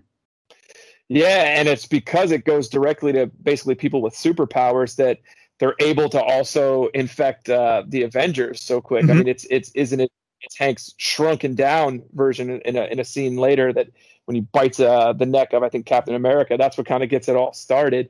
But um, yeah, it this uh, this thing happens fast. It all happens like exponentially. You know, this badass group shows up at the Golden Gate Bridge. Uh, it yes. looks so cool when they get off of the. Uh, uh, they get off the jet Is the Watcher tells us that within 24 hours, the entire Pacific Northwest was infected. Ironically, it was the Avengers' heroism that sealed humanity's fate. So they go there to try to, you know, to try to stop it, to try to jump in, to try to help. And it's Cap, it's Tony Stark, it's T'Challa, it's Nat, and it's Hawkeye. But they all get infected. At least we think. We see Cap, Stark, Nat, Hawkeye. We don't see whatever what ends up happening to T'Challa. We just see kind of him in the battle. Uh, but as they get infected, they all have use of their powers, and because of once uh, because once Earth's mightiest heroes joined the infected, no one else stood a chance, unless of course they knew the rules. So as you mentioned, now these super powered individuals can spread this virus all over with the use of their powers, and this thing just goes crazy across the entire Pacific Northwest, across the entire United States, and and we only see uh, we see a few of the remaining survivors left, and this is when Peter lets us know with that Zombieland video, and this thing is great, Tim. This is really funny. Yeah. It is, you know, they put up the graphics like for each person when they introduce them, like a video game title card graphic, um, yeah. animated, and it, it just looks great. Peter explains as we get each character. Um, he tells us New York, home of the Mets, the Chrysler Building, and those ladies from Sex and the City, and now the zombie apocalypse. If you can make it here, you can make it anywhere. But first, you have to not get eaten. Uh, step one, long sleeves, and Happy's out there, and so he's filming, and Happy, like always, come on, what do I have to be wearing this? Happy's wearing a T-shirt that says, "I'm not single. I'm saving myself for Thor." and um, on, on Happy's little title card here, it says, "Happy, never actually happy. Skills, driving, coffee, and boxing." um, so this was funny. Nice, As, uh, nice the Scarlett Johansson, Black Widow, uh, beating him up in Iron Man 2, I think.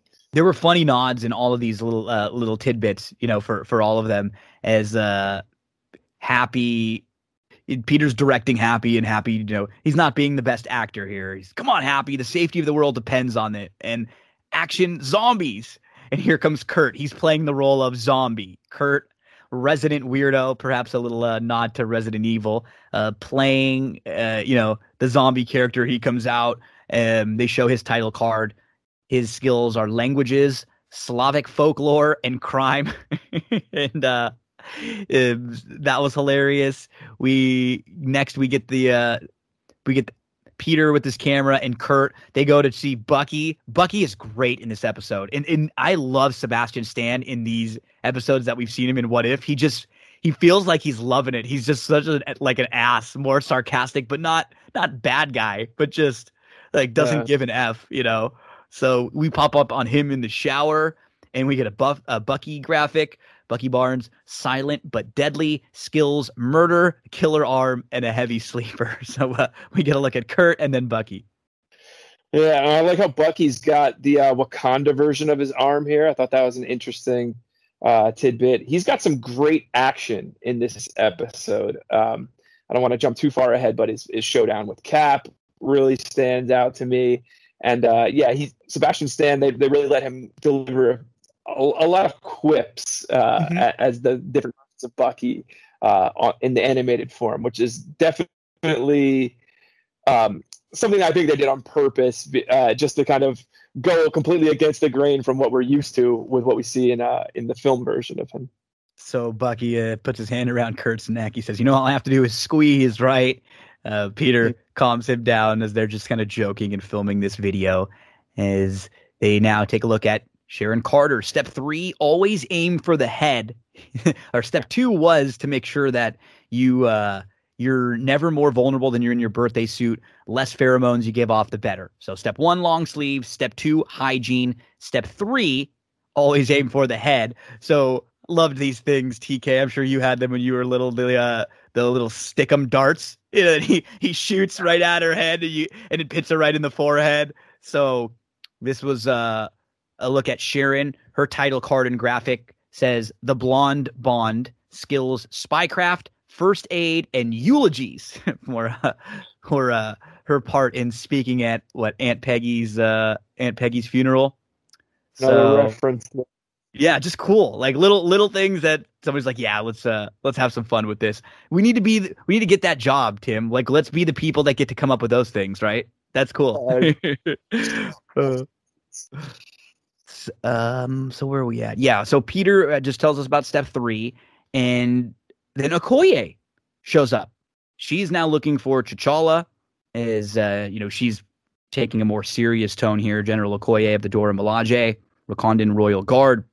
I swore an oath. My king went missing with the Avengers weeks ago, and for the first time since the outbreak, we actually have a reason to hope. A beacon just came in over the wires. Another survivor camp claims to have made progress on a cure.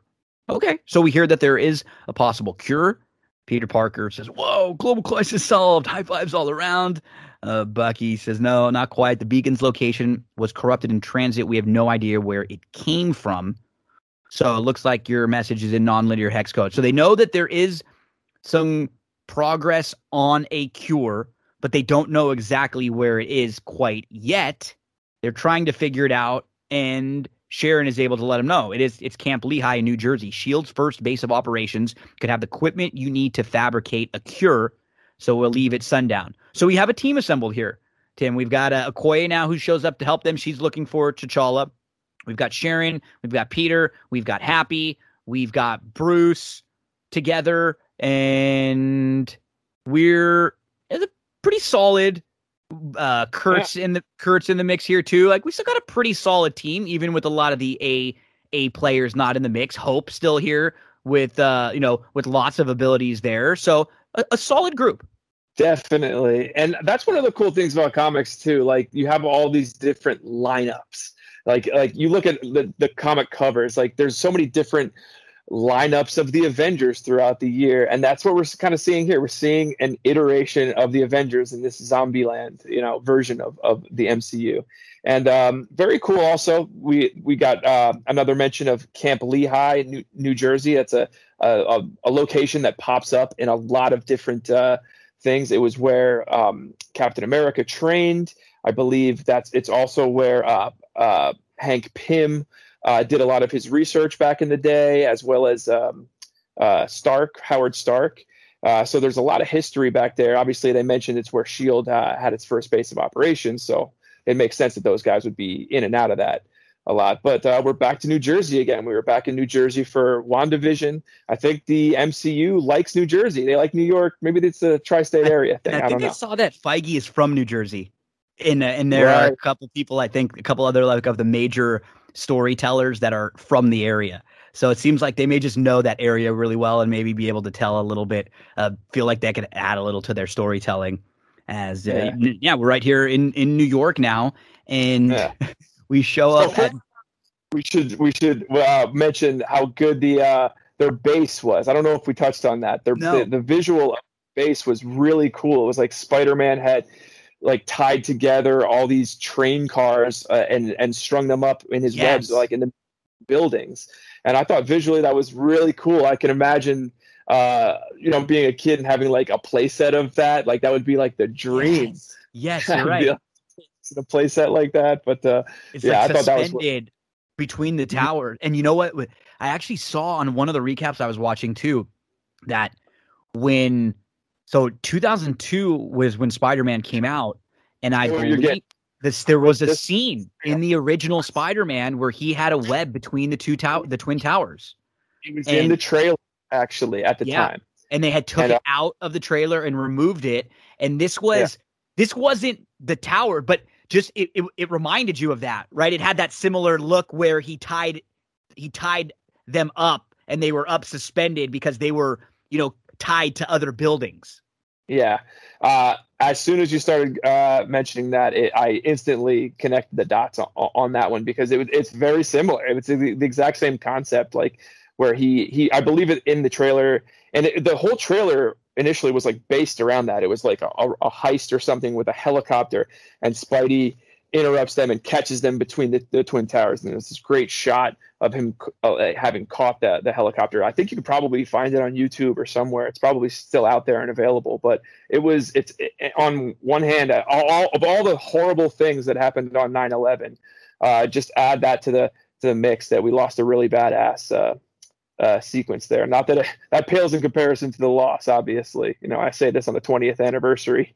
Yeah, of, it. it is crazy that we're recording it today, and and it, that we noted that we saw that that that was something that just came out. Yeah, and, and it was it got that it's that same feel. You're right of just that that look of of of the, the that was in the trailer, and we uh, we're here now at uh at Grand Central, and it's great because Happy's driving and he says, or right before they leave, he says, "Well, just when you think things couldn't get any worse, we got to go to Jersey." And and then zombie freaking apocalypse, and somehow I'm still driving. Okoye takes a crack. What's the problem? I thought you were an Uber driver. No, I'm a personal chauffeur. There's a difference. So as they're driving to New York, they're uh, the car is tiny. They they they're shrunk down to stay off the radar. And at one point, there's a zombie that's actually right on the top of the the hood right on the front of, the, their car. So they have to push the button to expand, and the car just destroys the zam- the zombie. And they're they're at Grand Central Station. So Hope, Banner, Parker, they go to try to hotwire the train. And Kurt says it sounds like a job for a criminal, so he jumps in to help. And Peter laughs because Okoye, you know, is giving everybody instructions, and he says, uh, "Splitting up do you guys just not have horror movies in Wakanda? this is this is the uh, the Scream character here, yeah. right? This is uh Rand is Randy, I think that the name of the character that uh, Jamie Kennedy plays. Yeah. Yeah. Yeah. So Okoye jokes, uh, we don't need them. We have American reality shows. As uh, Kurt says, "Boom goes the dynamite." That was a solid burn on all of us. uh, just some just some fun humor there as they do end up splitting up and they try to get the train going, but it's not working. They're locked out of the gearbox. And Hope mentions that uh, she can jumpstart the engine from the inside. The spark ignition isn't firing though, but they need someone to give them a push. And it is your uh, friendly, resourceful neighborhood Spider Man who figures out that he can use his web and create enough torque to to get the momentum going they need. So if she's it, basically together, he can get the thing going. She can press the button. She can get in there and and press the button, and they should be able to get this train going. It's actually pretty a pretty ingenious idea. Not not the most difficult thing when you just think about the power, uh, you know, that he can he can use with the webs there. So it's pretty cool seeing him doing it and holding on here as he's trying to, you know, build this this momentum up. There's zombies that are kind of gaining on on him from behind, but he can't really move. He's just got to sit there and hold it. I thought it was all a, a, pretty cool scene here in this, you know, in the in the subways of uh, of Grand Central. Yeah, and it's cool when um, you know Peter can be clever and stuff. I think it's important, uh, an important aspect of his character. You know that he's this uh, uh, kind of a genius, this boy genius. That's an aspect that they um, played up in certain aspects in the Sam Raimi version, and I, I like that uh, they have it. Mean, you know, some people actually criticize it a little bit, saying they go a little bit too hard on uh, making him like um, like a Tony Stark Jr. a, a little bit. But uh, it's nice that that he he's he comes into his own and and you know he's a, he's a, a clever superhero. So Peter um, he's he's doing his best and happy um happy is uh is using the palm repulsor and he he runs into some birds it is hilarious because when he's using it he makes the noise himself blam blam blam blam blam blam and, and, he thinks it's somebody and he realizes it's just birds but that that's a little a bit of a uh, a nod for what's about what's about to come. Sharon jokes and looks at him and says, "Were you just saying blam?" And he says, "Oh yeah, I mean, was I? Oh uh, yeah, you know." And and then all of a sudden, the things change. Happy again is making those noises as he's using the palm repulsor, but he's gonzo. It's shot with something, right? Like yeah, like a ground hook uh, arrow, I believe it was. Yeah, and it kind of comes out of nowhere from yeah. from from behind that they're that they're not expecting, and then we see with the birds, we can kind of start to put a couple things two and two together now. Who you know who with the arrows and who with the birds, and we see uh, Sharon lets us know, man down, man down. We lost Happy. Peter's freaking out. No, not Happy. She says, I think it was and we see zombie falcon who who has unleashed these birds and he's unleashing crows all over he's flying all over and he's in this fun battle with okoye as she's trying to to battle and and to avoid him and we see hawkeye so we knew uh, shooting the arrow came from and they're again zombies but fully able to use their powers fully able to you know to think to have all of their faculties so they are not just your normal zombie. That, like you said, that's a story that we see in everything else. People turn into zombies. The fact that these superheroes turn into zombies and still can be, you know, still can have those kind of powers is why this thing is is literally spread so so quickly.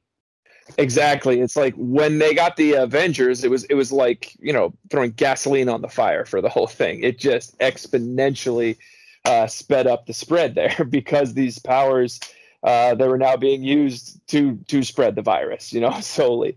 And it, it's interesting to think like what's going on in their heads. Like what it, it's just this just hunger, and that's just superseding everything. Like if they can reason to the extent that they can use their powers, like how how is the uh, the hunger over overpowering that? Uh, it's just an interesting thing to think about. But I also thought it was kind of cool how these zombies, like the the the transformation happens so fast. Like, you know, they got happy here, and he's I believe he's just about to pop up in like any second now. Yep. Mm-hmm. Um, and it's fully turned too. Like they turn in very like, really quick. Inst- they like just start falling apart basically. Um, but um, I, you gotta kind of suspend your disbelief disbelief there a little bit because it's like, well, how if the muscles are falling apart, how are they even like generating? Yeah, yeah. Like, how do the muscles work? But like whatever, you just go with it. Like, and um, I, I think they were able to get away too with a lot of really cool, fun, gruesome stuff in this sequence and basically throughout the whole thing by just eliminating red blood. Like there's really no blood that you see. I think you see a, a, scratch at the end of this sequence, maybe, but uh, there's no like dripping blood or anything anywhere. They kind of hint at like blood shaped liquid sometimes, yes. but it's all yeah. gray or bluish. They, yes. Like they never show blood. We get the one scene in a minute where the, we get those drips on the shield again, but we don't. It's not red. No, you know it was like it's not the red color. It's just when Cap shows up, the zombie Cap, and and after he what goes right after Sharon, or he, he goes after you know, and and we see the the drips. It reminded me just of what we saw in Falcon and the Winter Soldier when it was uh you know the new new Cap when it was Wyatt when it was uh you know John Walker or uh you know and uh and, and that, that same sort of oh that that's what's been really great about this you know last you know few months in this era of MCU is just their willingness to get a little darker and they did it smart in here like you said without overwhelming us with blood all over the place. Yeah. Um, I think that allowed them to go further with it uh, by absolutely. just you know just by you know toning the color down like they were actually able to show quite a bit and then they're also able to do like a lot of like pretty gory implied and obscured violence too uh, so it just it never felt like um, it, it never felt like that danger wasn't there. Mm-hmm. You know, it, felt like they you know, these characters were getting ripped apart, and it, it, it, didn't seem like they were shying away from that. You kind of have to think about it to really notice those those details. So we then get a zombie happy and Sharon fighting, and we've got Bucky shooting at the Falcon. So Sharon's fighting with Happy. She's able to turn the palm repulsor around at him and when she does, she says, Sorry, Happy. Blam. And she mocks him. It's cold. She, they were just chilling together. They were, they were friends. I know. he was right there. that was brutal. She's just making fun of him. Sorry, Happy. Blam. And then, and then, right as Falcon is about to bite and infect Bucky, Okoye saves Falcon, uh, save Okoye saves Bucky. She slices Falcon right in half, right down the middle through his head, like right through his brain. And Bucky yeah. says, you know, she says, she tells Bucky, that was your friend. I'm sorry about that. He says, I should be sad, but I'm not. Let's go. Another cool one. like, damn, so now we we we gotta do remember that these guys had their coming together in Falcon and the Winter Soldier. Before that, they were very much frenemy cool. and not even really friends, but I mean, he got sliced right in half and says, I should be sad, but I'm not. I thought, honestly, if, if if I can be critical, I thought those two moments were a little bit like I agree. Uh, kind of made it unbelievable. Like, wait a minute, like, why are they quipping right now? This is like this would be kind of a heavy moment if this were if we were taking this like seriously. This really this felt like Zombieland, you know, like something yeah. that they were really making like having fun with instead of like, oh wow, we just somebody just became a zombie and then they got destroyed right in front of us. Okay, let's move on. you know, and uh, right. um, so we then uh, get Sharon, you know putting on the glove, and Peter tries to get the subway moving using the webs to pull, and he's he's hanging on. Bruce is letting him know he's got to get ready to go, and just as he's about to get get bit, he's about to get infected. The cloak again. Cloak saved Bruce right off the bat. Here comes the cloak to save Peter once again as uh Bruce this heck yeah cape and then uh, uh, the the cloak plays such a huge role in this episode. Um, Hope really cool to see her playing a pivotal role too. She ends up you know going small and she gets um she goes and gets Bucky, Sharon, and Okoye.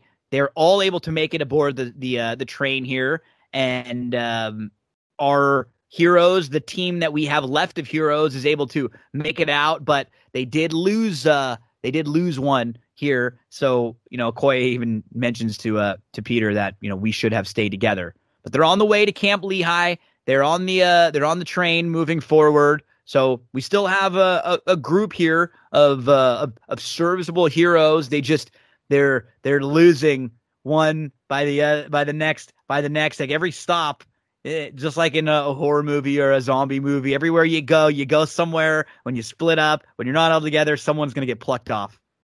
Yeah, it's got to be one by one, right? It can't all happen at once. Uh, and and I, I love that trope. You know, uh, they had to kind of pay, pay that off, uh, mm-hmm.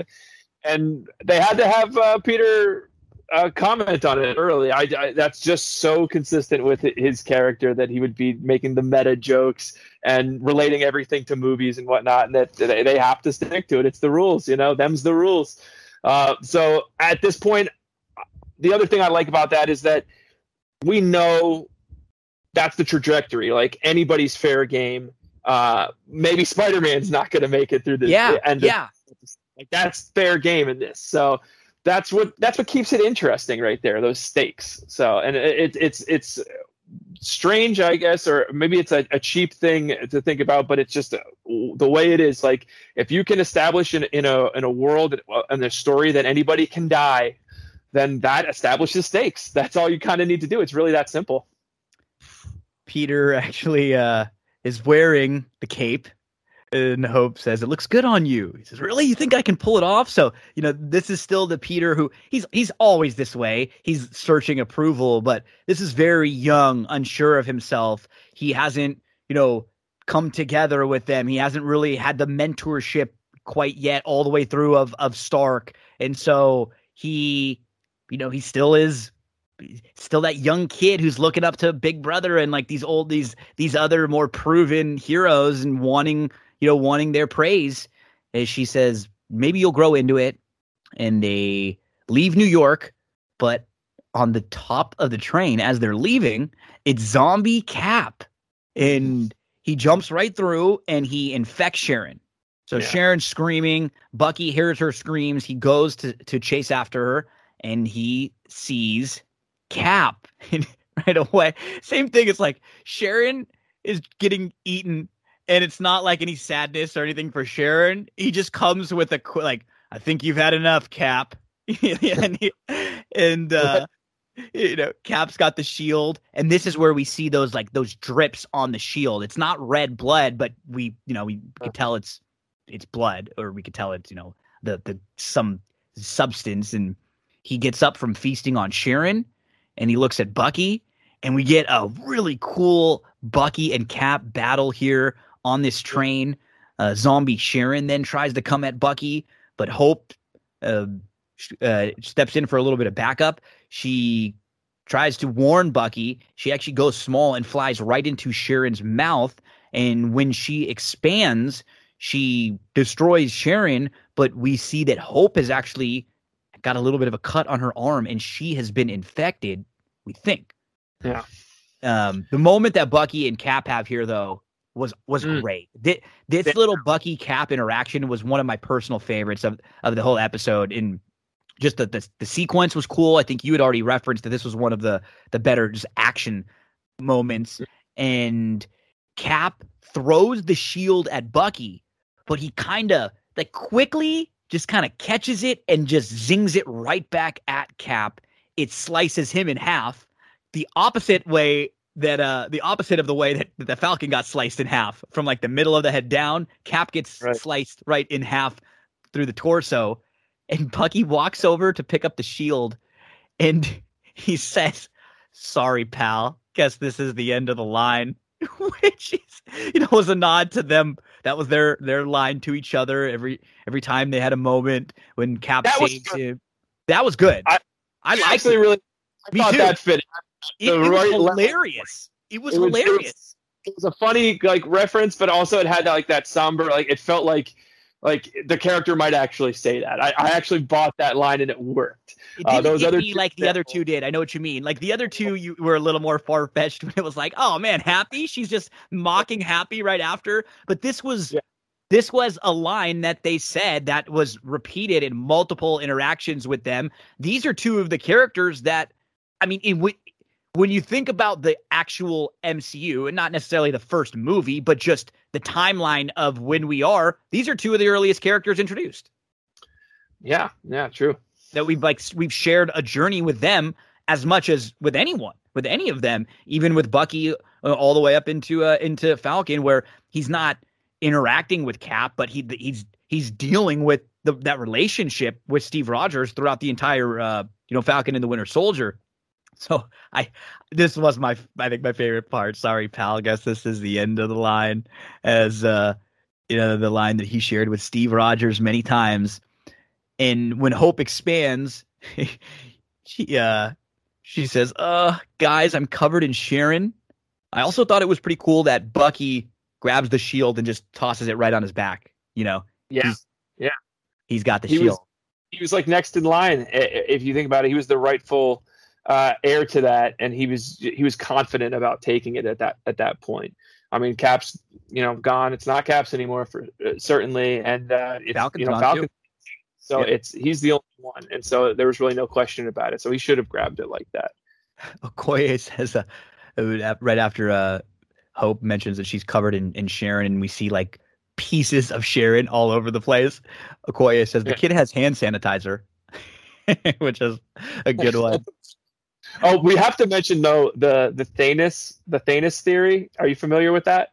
I think you might have oh, mentioned it. Yes, yes, yes. The the how why didn't somebody just fly up Thanos's butt and expand and blow him up? Saw it uh, that a proof of concept in this one, although right? we went through a different. It would it would have worked. I, I contend that that would have. Thanos was a viable option all along. It absolutely would have worked. As um, Bruce notices a cut on Hope's arm. Hope, I think you're in trouble. Heart rate's elevated, temperature's not going in the right direction. And Hope is like, she actually really stands out a lot in this episode, too, because she saves the day quite a bit. She's there right off the bat to save Bruce. She sa- helps to save Bucky, and then she sacrifices herself to save all of them in just a moment. And, and she doesn't even think about it that that's that's the true to me one of the true meanings of a hero when we see these superheroes and in these movies ones that are always willing to sacrifice themselves for the greater good without even thinking about it it's an instant you don't even have to ponder it She tells him, You know what you have to do. No, no, we could be minutes away from a cure. Okoye wants them to hold on. But she says, Can we really take that risk? Peter says it's not risk, it's hope. Anyone who's seen a, a zombie movie knows that's the key to survival. Plus, it's it's in your name, and that's got to mean something. um, she says, "Oh, kid, how do you do it? Is it see all these movies? AV Club." And she laughs. No, how do you stay so upbeat after everything? And this was a, a very sweet moment where he said, Practice, I guess. My mom, dad, Uncle Ben, Mr. Stark, and now happy. I've lost a lot. But my Aunt May says, well, used to say, that if we don't keep smiling when they can't, then we might as well just be gone too. And, well, they'd want us to keep going. It's just a very beautiful way of thinking, right?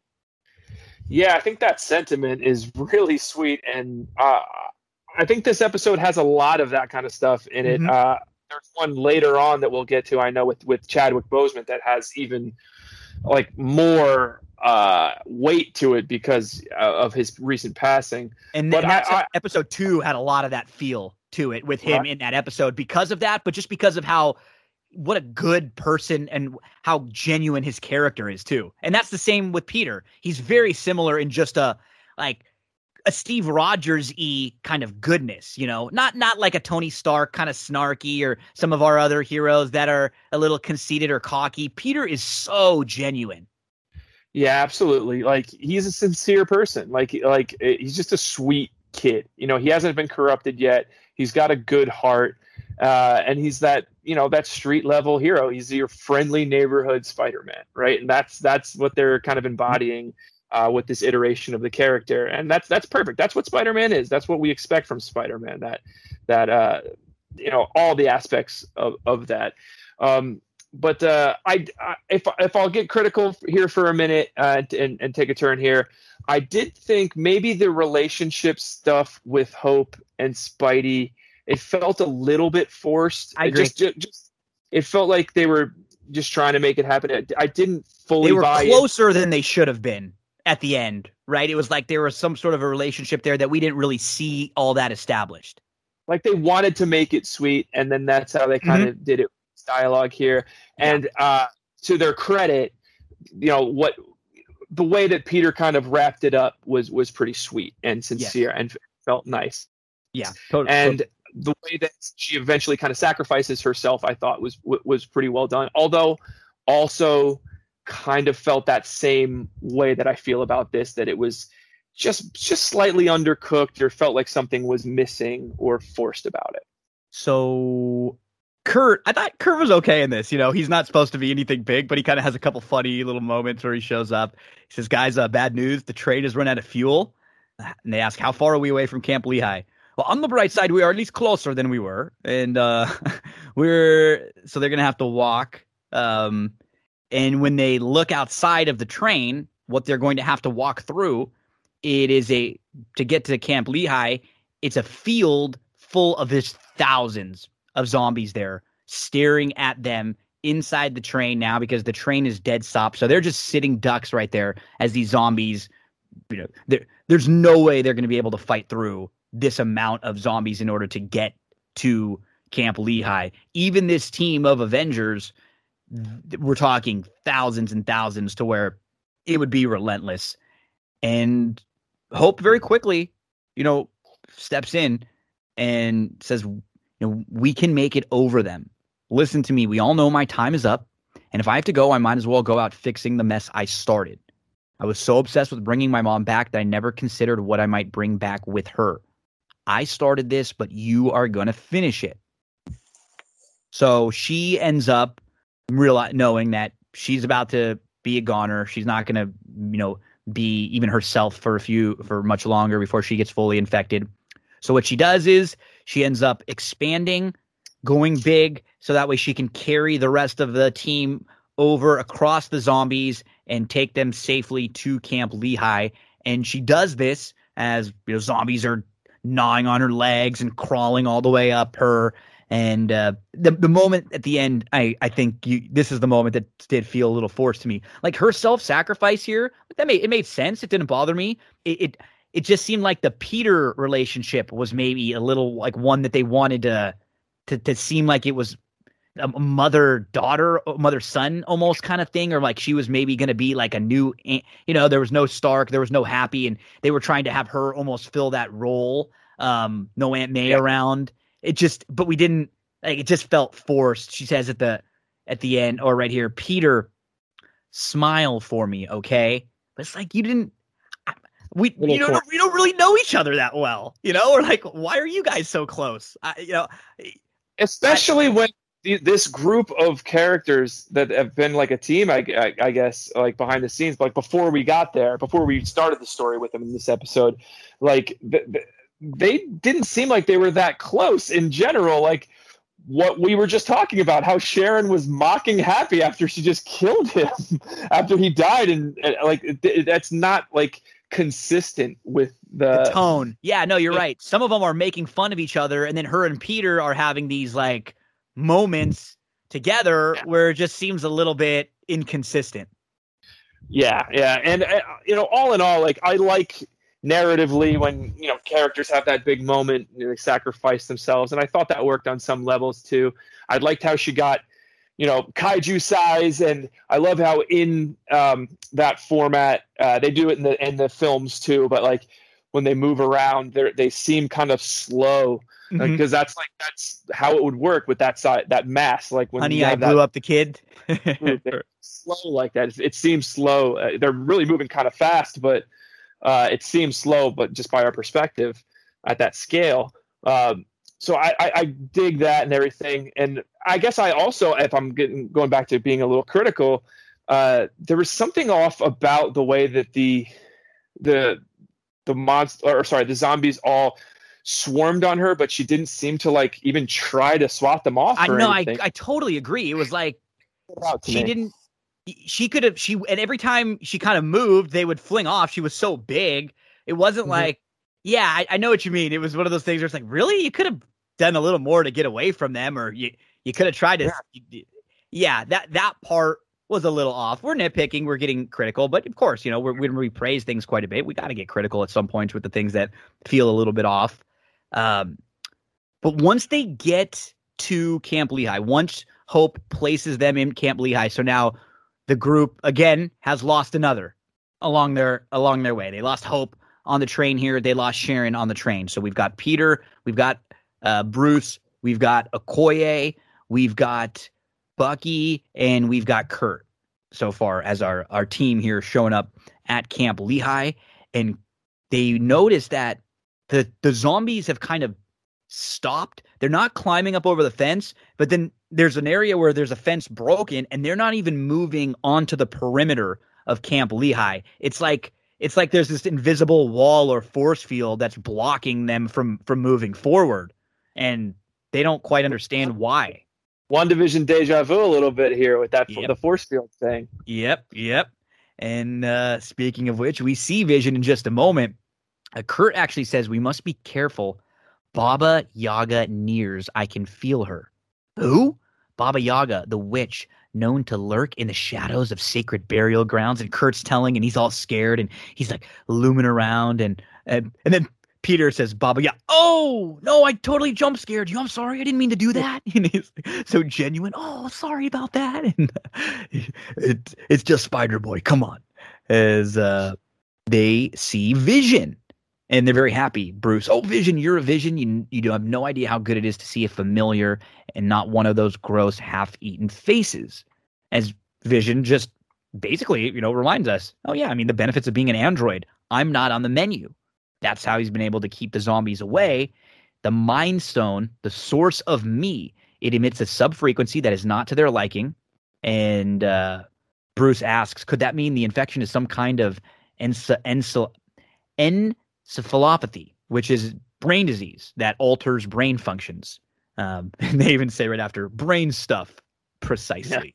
Yeah. So Vision checks in again, but right away, Vision obviously is not the most emotional. He's a, an android. He's not supposed to be able to have feelings and stuff like that. But Vision is always you know, pretty pleasant, and you can tell right from when he it comes in here, he's not pleasant.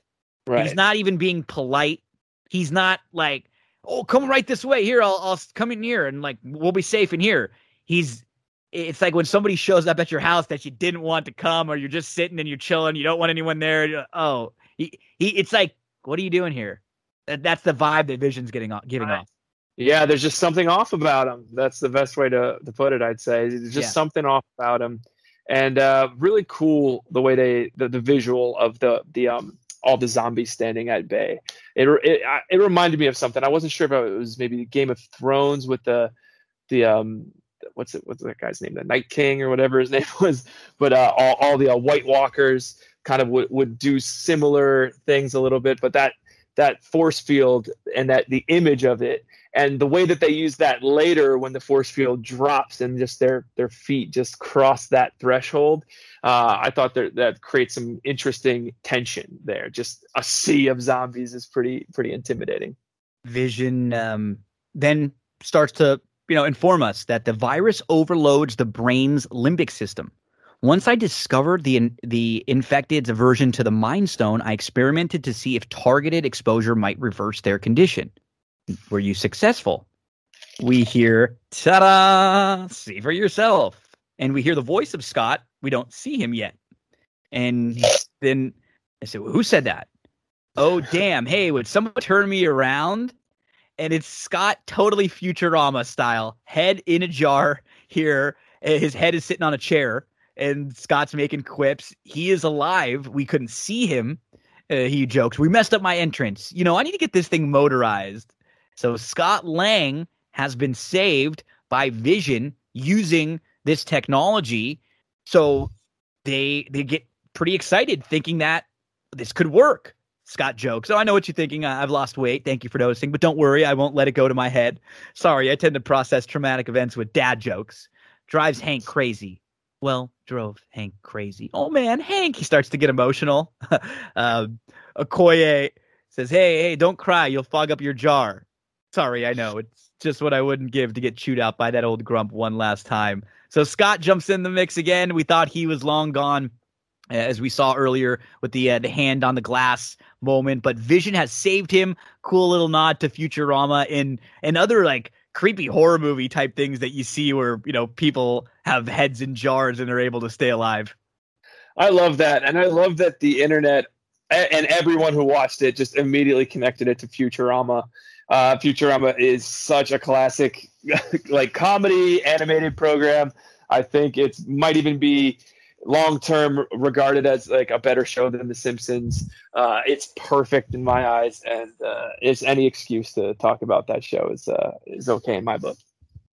So, the um, Vision says the operative point is I cured him, and they say, which means you can cure others theoretically, but. So now Bruce and Peter and everyone they you know they're they're pumped. Okay, we need access to a satellite network to broadcast the Mind Stone frequency worldwide. Vision, you just know he's not excited. He's not trying to tell them that he can hear them, even though he he's basically just said, "Hey, look, I can. I've done it already." To Scott, he says the technology required to do so is beyond human capability. Okoye steps in, not in Wakanda. Thanks to our force shields, it remains the last human sanctuary on Earth. So Bucky's going to look around to see if he can find transport. Vision really creepily tells him, Sergeant Barnes, you will not find what you're looking for. And his voice gets scary. he says it's so weird. He's he says it like, Sergeant Barnes, you will not find what you're looking for. He gets all like loud and then quiet. Like it's just yeah, it's creepy, and you're like, okay, there's something definitely off with that guy as soon as he says it. So Bucky's looking around, and we we get kind of flashes back and forth. So again, they've split up, which we, we we've discussed that you, you shouldn't do here. Uh, Bucky's trying to find transport, and Bruce and, and Peter are at the computers, and you know Bruce is looking. So according to these security logs, we're not the first to respond to Vision's signal. More survivors. Where are they? We then flash back to Bucky. So we're, we're getting cuts back and forth to Peter and and um, Bruce together, figuring things out at the computers, and then to Bucky, who's looking around and investigating where, like, what is Vision got going on here? What's happening? Can we we find some sort of a vehicle? Bucky sees body bags all over, and he hears growling, and he sees Wanda vampire Wanda, but she is kept in some sort of a, a, an enclosure because he shoots at it, but the bullets don't go through. And yeah.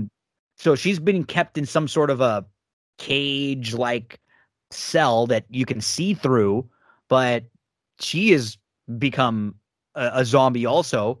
And mm-hmm. then then we get what was the most terrifying scene to me in the entire episode and what was straight out of like gory horror movies, T'Challa laying on an operating table. He tells yeah. Bucky to stop. You will anger her. And in the darkness, Bucky couldn't even see. Like he's walking around in, in Camp Lehigh, and you know, there's all sorts of remnants of uh, this is a place where they've done experiments forever. They were super soldier stuff, serum, and all sorts of wacky, you know, uh, alien investigation stuff that you you know, not normal things. So there's you know, operating tables and there's stretchers and stuff around. You see sort of medical equipment here and there, and very dark. And then T'Challa is laying on an operating table, and we see that one of his legs is halfway gone. It's completely yeah. off. This was a spooky, spooky scene. Yeah, that that stood out to me actually. Um, that image of him without the leg. It's that body horror stuff. Uh, that you know I just wasn't quite expecting. You know, it's an aspect of horror that they that, that they just threw in there, and it, it's twisted too to think that you know Vision could do something like that.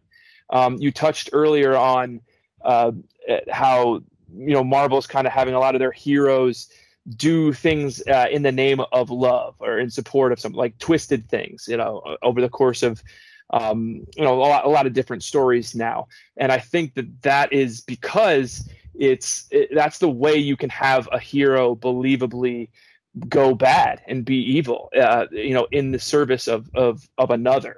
Um, and i've made this point like many times before on on this podcast but that you know one of the ways that we can empathize and kind of understand a character and get behind a character's actions on screen is if that character is doing something in the service of another person or if that character shows empathy or it just cares about another character. That makes us then care about the character who's caring. And there's just something innate about that that that, that happens. But it allows uh, these stories to go to these really dark places with these, you know, traditionally heroes and have them believably do this like twisted, twisted, uh, you know, evil stuff and and and, and make it work. And T'Challa you know, says, "Stop! You will anger her." Bucky uh, says, "Is it really you who did this to you?" And T'Challa, you know, we don't have much time. We have to run now. No time to explain. But Vision now evil vision says i'm so, i'm sorry dr banner i really do wish you hadn't found us banner says vision what the hell is this place as bucky and T'Challa are now back with the others and T'Challa lets them know that it's a trap okoye very excited to see uh, T'Challa walks over it doesn't even initially realize that he's you know, without a leg and um, T'Challa explains the vision grabbed me in san francisco thought he was saving me. He was just picking up takeout. He's Bucky then steps in. He's been keeping him alive to feed his zombie bride. The goth chick? I knew it. I was picking up vibes. That Scott jumps in there. But this is that was the line of the episode. As right? far as whips, funny lines, that might be my favorite joke of what if so far. yeah. Down. Yeah. Um this is a Vision is baiting people, sending out signals, baiting people to come. And then when they come, he's trapping them, keeping them alive, and feeding them to Wanda. Yeah. And this is a Wanda too. This is like that image where they first re- reveal her. She's just got this like twisted posture to her, and they've got this really cool light shadow effect. Yeah, because uh, there's sh- there's like shadows all over. It's in front. It's to the side. It's like there's these multiple evil beings that are also casting shadows out. Absolutely, and it, it just looks it looks sinister. It looks scary, spooky. They're setting us up to make you know this is all preparing us for the Wanda that we're going to get in the multiverse of madness. She is going to be absolutely insane in, in there. Um, and and you know people are you know speculating on who will be the you know the actual villain of that. Is it going to be her? Is it going to be like an evil version of Doctor Strange that we may have just saw in in this show a couple you know a couple episodes back? Um, this this yeah when when we get to look at Wanda as Vision says, her name is Wanda. And while your anger is predictable, I can assure you my actions, though unsavory, were nevertheless born of logic. Scott, yeah, Scott's funny because you know Scott's been sitting there. Vision brought him back to life, saved him, but right. but so like, but Scott hasn't. You know, he can't move around. He doesn't know what's going on. He hasn't been seeing what's happening. He, he mm-hmm. jumps in and says, "Well, in Vision's defense, yeah, I've got nothing." um, Vision then, you know, lets us know that her powers are too strong. They've resisted the treatment because Peter asks him, "Why didn't you cure her?" The only course of action is to contain her and her hunger. Okoye asks, "Why not eliminate her?" And v- Baby's honest, he couldn't. He can't kill her. This is this is what WandaVision was about. She couldn't let him go. She there were willing to it's exactly what Wanda was doing for Vision and he's doing the same thing. She was killing people and literally putting people in these mental prisons to keep this fabricated life that her she had with Vision and Vision even though this isn't the real Wanda like you said this isn't it's not like he's able to sit down and have dinner with her together and like oh what did you watch last night babe you know she's completely done disfigured she at this point is like the the Doctor Strange at the end of the episode the other day, how disfigured she is, and she's not even any semblance of herself, yet he still can't even put her yeah. away. That's a great point. It's the, it's the exact mirror. Uh, it's the same thing. They really are um, meant for each other in, a way. You know, they're they're each other's counterparts in in these worlds. And uh, I like the idea that in these in the multiverse that things kind of happen uh, that echo in, into like all the different versions of the multiverse, so to speak. Like maybe there's a different iteration of it, but it'll kind of play out the same ways. What either with a role reversal or like maybe a key element changed. Um, we're going to see in a little bit. Uh, Vision kind of replay a moment that we've seen familiar, you know, his death uh, coming. Uh, but and that made me think uh, is it an absolute point? Or what absolute points are we encountering uh, on this what if journey here? And do we see any in this episode? I believe we do see one coming up uh, ahead here. At least that's my theory. Uh, but um, yeah it's it's really cool that you know you know vision could have a journey in one universe but then like his love his like soulmate could have the same you know, like journey in, an, in another universe and they just kind of flip uh, flip the script on each other it's very much what happened with with uh, you know Peggy and and uh, and Cap in in the first episode. So I think we're going to see a lot of that playing out, these role reversals and, and whatnot, and and I think they're going to build that into the fabric of the sort of rules of the multiverse that these things just play out in different ways, and that's sort of how absolute uh, absolute points work. Bruce, questions, vision. You lured innocent people to their deaths all in the name of love. Scott, Love sucks. And uh, Vision says, I still cannot entirely fathom what I have done. Uh, okay, Okoye says, so you should have no problem submitting to human justice. She's about to, you know, to punish Vision, but he can sense that a Wanda is awakened as he said, You have awakened her. She hasn't eaten in days. We just hear rumbling, like thundering noises and then the doors fly open, and we see this zombie Wanda, Baba Yaga, so scary, evil, her red coloring all over. But as Tim mentioned, the first thing that I pick up on is the shadows and how there's like uh, a, into the front and then off to the side. And it's like there are obviously it's multiple evil beings there. Mm. Wanda flies out. Uh, first, she gets she just destroys Kurt. She like brings him right in, and we just see Kurt. He's gone. And she flies out and she starts to throw objects around. She's using her powers. Scott jokes, Whoa, watch out. She's a man eater. there it is. I'm doing it again. so every time there's something serious, they did have one of those like, oh, somebody yeah. just got killed. Eh, screw it. You know? yeah. And uh, we, I'd be remiss uh, to not mention uh, that that Kurt is played by or voiced by David Dastmalchian, who's having like quite a a run recently. He seems to pop up in like every genre or comic book movie uh, out there. If you look up his IMDb, it's kind of remarkable. Uh, but you most recently probably saw him um, in uh, what was it? What was it Suicide Squad? The the the new uh, yeah, the one with Cena. Yeah, and he played Polka Dot Man in that, and actually mm-hmm. uh, stole the show in a in, in a lot it's of ways. Good. But it was really funny. You, yeah. If you at, at him, you, will you'll, you'll notice like you've probably seen this guy in a, in a lot of different uh, movies. I believe he was in The Dark Knight.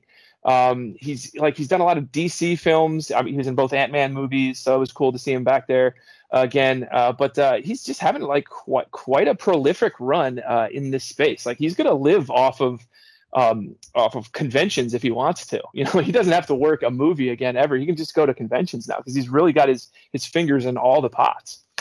So as Wanda's powers are uh, are unleashed, everyone's you know doing their best to try to fight her off, and it looks like our our friend Scott, he's about to fall. He looks like he's about to to crash the head.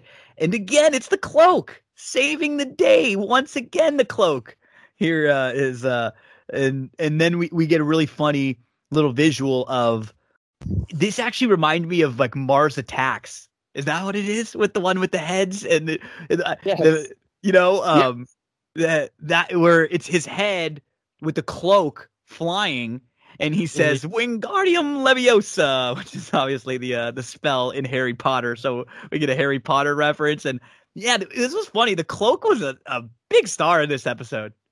I love that they they did that, and and you know back to back episodes. Really, I was surprised that they gave so much action to it. In the last episode, we had a cloak on cloak battle, and they really do have these moments where like the cloak and they do this in, in the doctor strange films too uh, and anytime we really see him on screen but they they make the, the cloak very much a character they give it mm-hmm. like mannerisms and, and things and it, it's amazing how much they're able to make you know a cloak just floating on its own emote at you you're, there's no right nothing it's just body language like cloak body language and but like a lot gets across so Bruce pleads with Vision. Vision, we need your help. Get us out of here.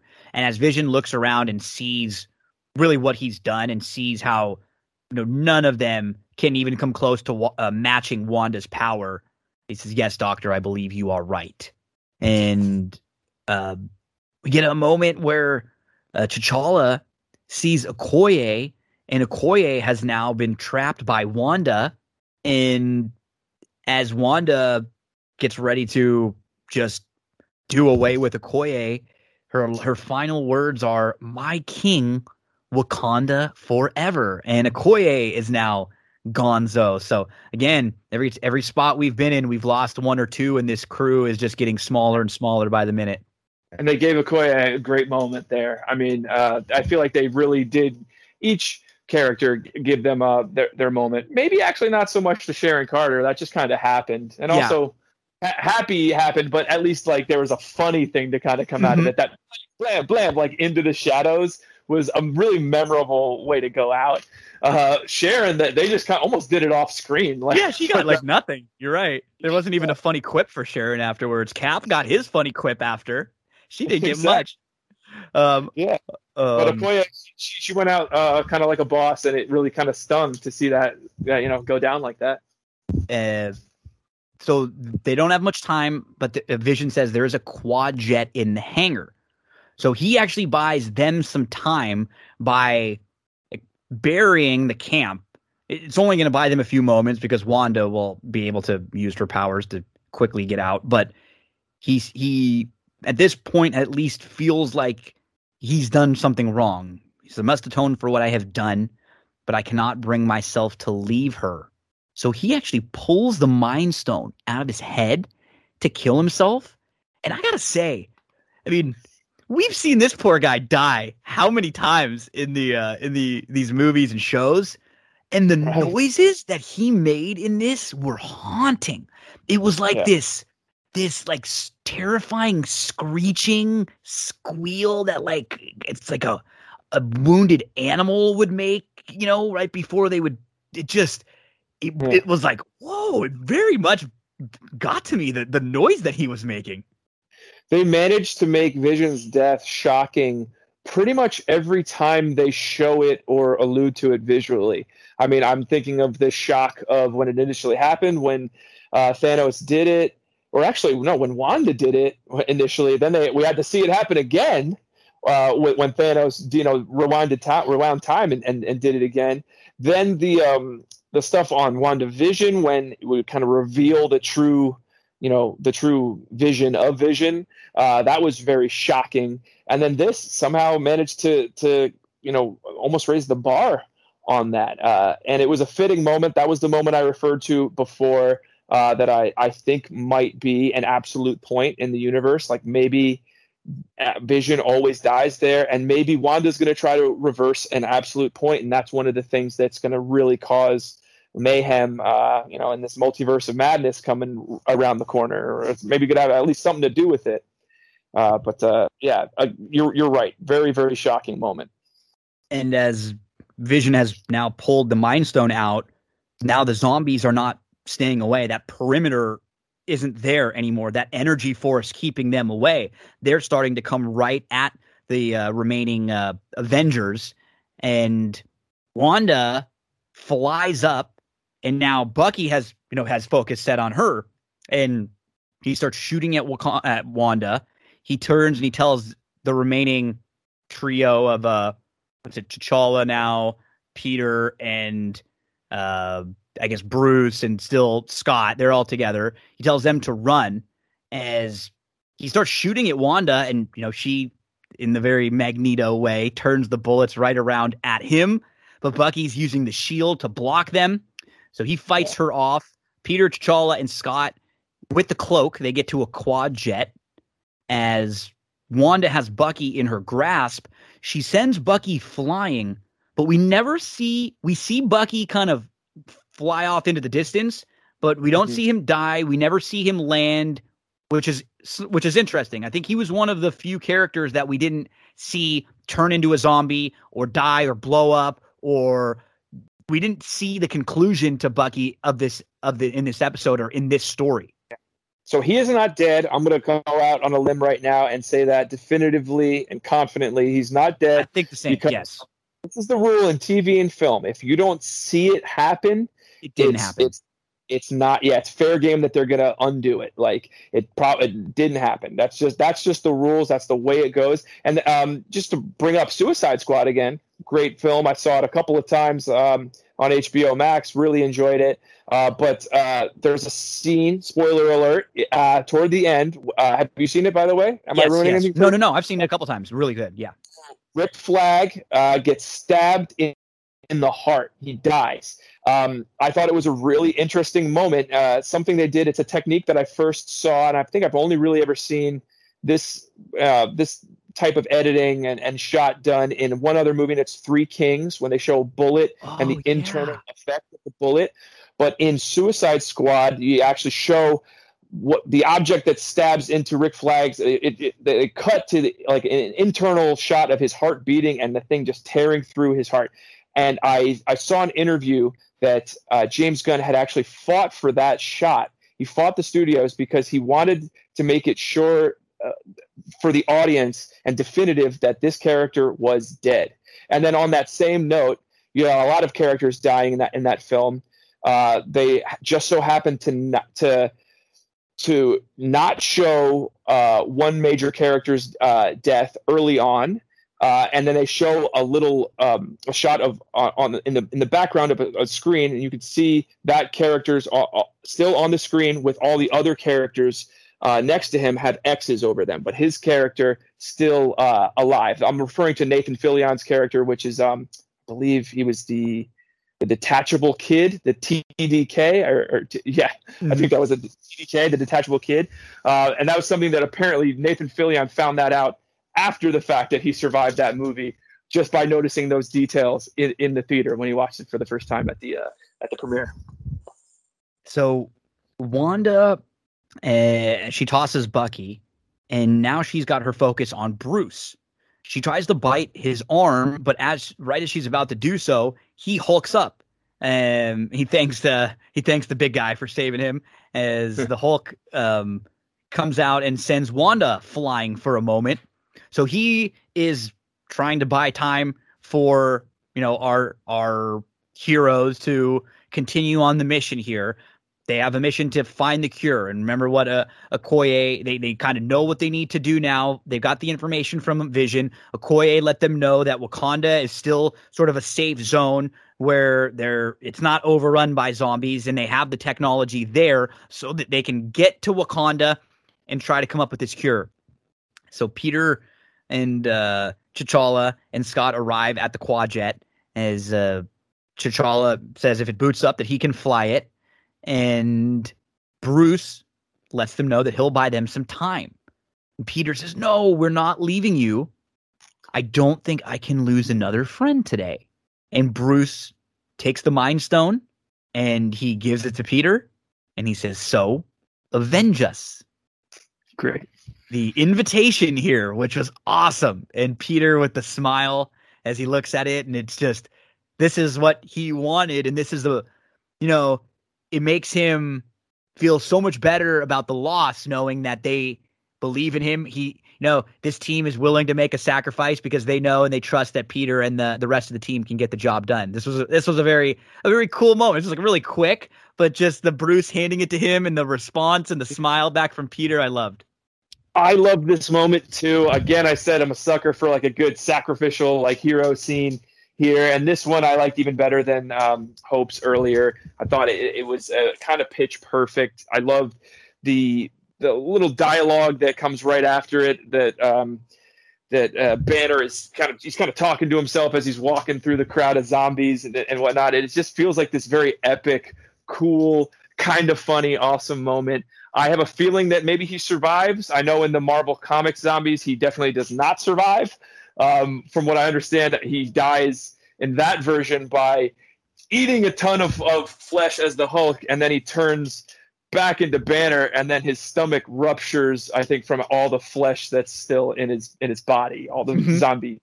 So uh, it's pretty twisted version. I don't think that's how this one's going to happen. I think maybe he could uh, come back. I also thought it was cool how he said "avenge us." Um, yeah. That could be two two different ver- ways you could look at that. You could say, you know, he's talking about the whole team and everybody that had been lost that day, but also avenge us as in me and the big guy. Like he was talking about uh, the mm-hmm. the Hulk as another character here, and the, the, the Hulk was sacrificing himself just as Banner was.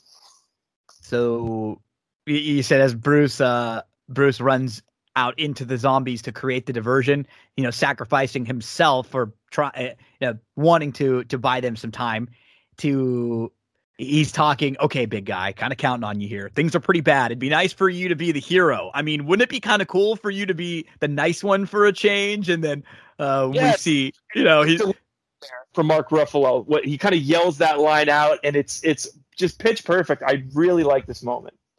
And uh, the the jet flies off as Hulk and Wanda do battle, and as you know the the they look like they get away in the jet. Scott celebrates uh, a little too early. We did it. We really did it. And Peter stops him. No, don't jinx it. Doesn't anybody here watch horror movies?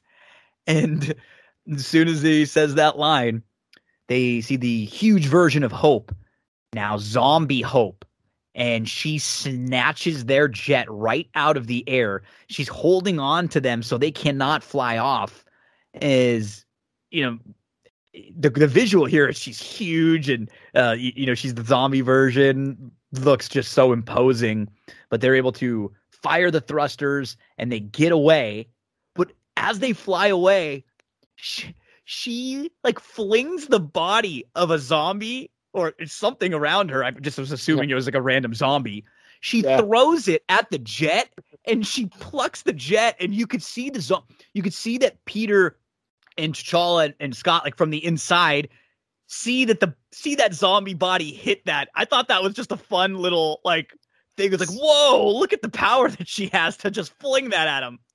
Yeah, it was a nice little detail. That's the beauty of of action. When there's action, uh, like the memorable nuance or a detail to it that stands out to you and is fun. That's a pretty broad one r- right there, pretty in your face one. I, you, know, you really can't miss that one, but it's just it, it was interesting. You know, something you don't see every day. A, a giant just tossing icing on the cake uh, from a, from a really uh, great moment and another opportunity to to play into that whole hope thing with with Peter kind of like like why why would you say that right now Yeah. it's like No, it's fitting doing that the whole time. He's just our, our meta uh, kind of commentator on on uh, on horror movies and then how how uh, we're gonna continually just just fall into the traps and the tropes of of horror movies on this journey.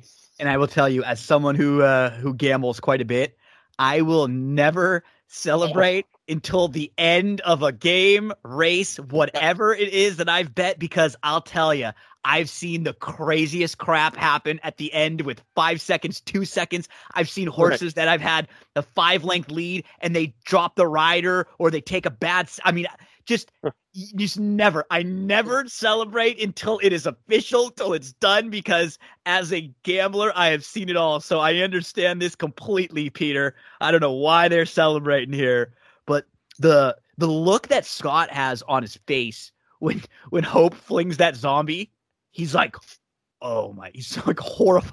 Horrified. it just was funny. And Peter says, "I'm sorry. Uh, she gave her life so we could get the cure." And Scott says, "That's twice that she saved me. That's very hope." T'Challa lets them know they're uh, about 20 minutes away from Wakanda.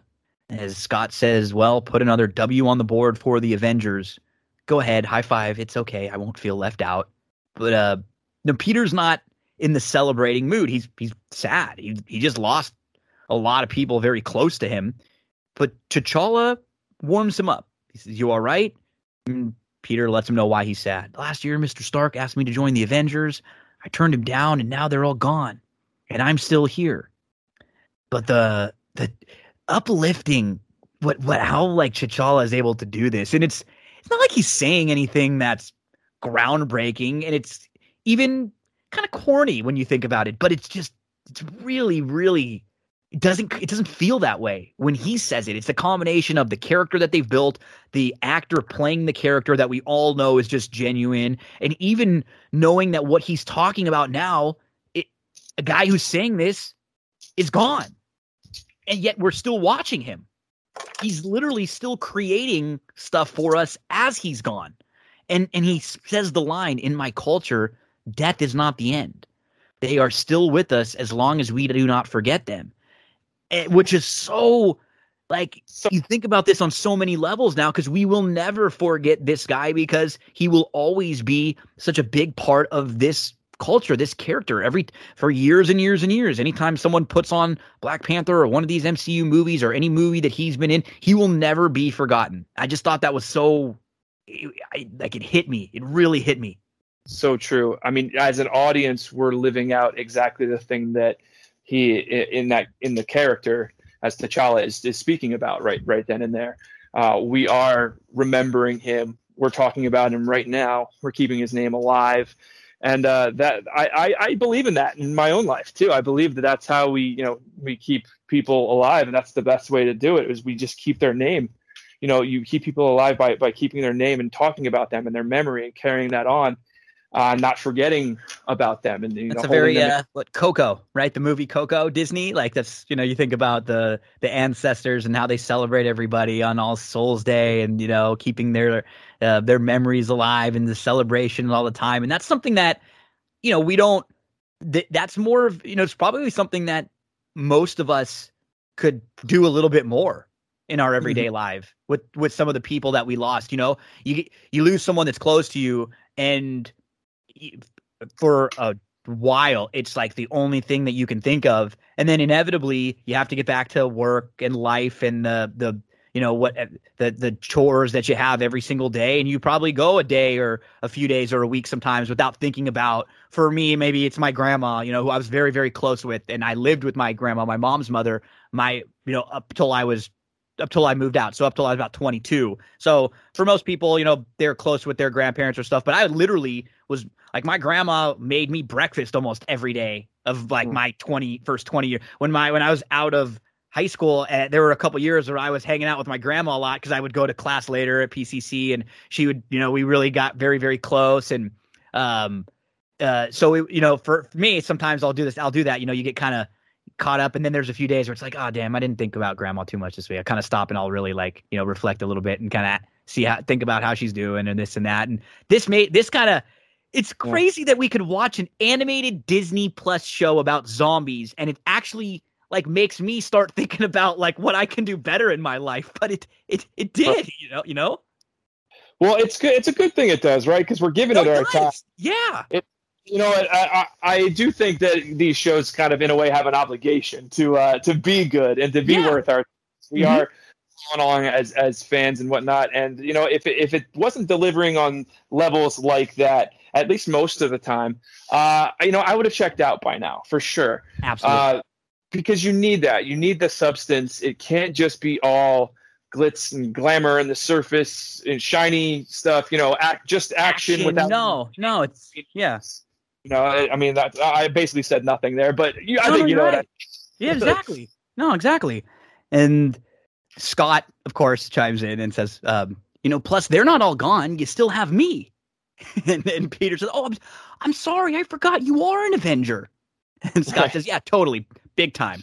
Well, maybe not officially, but but you know, at heart, as uh, T'Challa says, "Good, the world could use a little heart right now."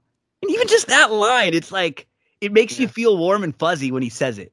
Um, and it's the context too. It's that yeah. we uh, that it's not just the, the writing's solid, but the, yeah, you you just you can't get past the the fact that you know that that is a real person who's who's come and gone and he's left his mark uh, and it's a reminder of our of all of our you know m- mortality and the limited time that we have here even in privileged positions even you know people uh, who achieve their dreams uh, and, and, seem to be the most high functioning people. Sometimes their time is up before before the rest of us uh, and you don't know you don't know where what your number is, right? Like we, we just don't know. We have to like take every moment uh, as not for granted, uh, as and really just think about that and kind of carry that with us. That uh, nothing is is guaranteed out there. I mean, not even for movie stars, not not not even for the most powerful people in the world.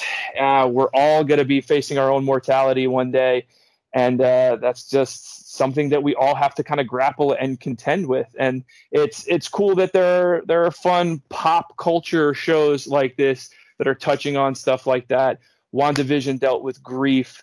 Um, and even just the idea that a Disney show is dealing with um, like morbid subject matter a, a little bit, that they're not afraid of that. Uh, and like you mentioned, you mentioned Coco has done that. There's something to that culturally where we kind of um, can embrace or at least not shy away from the realities of life and you know the other side of the coin death uh, and that uh, maybe even speaks to uh, a progression in our culture that we are kind of discussing and incorporating absolutely death and, dying and real real um, examples of death and dying in our in our culture you know alongside you know silly stuff like zombies mm-hmm. that, that same thing, but at the at the end of the day, touch on those same core issues of you know our mortality and how how we deal with you know that that fundamental thing. And the last line from Peter was, "Once we get this to Wakanda, we are going to save the world." And the Watcher tells us that even in the darkest of times, humans will give all to save their planet, even if it might bring an end to the universe.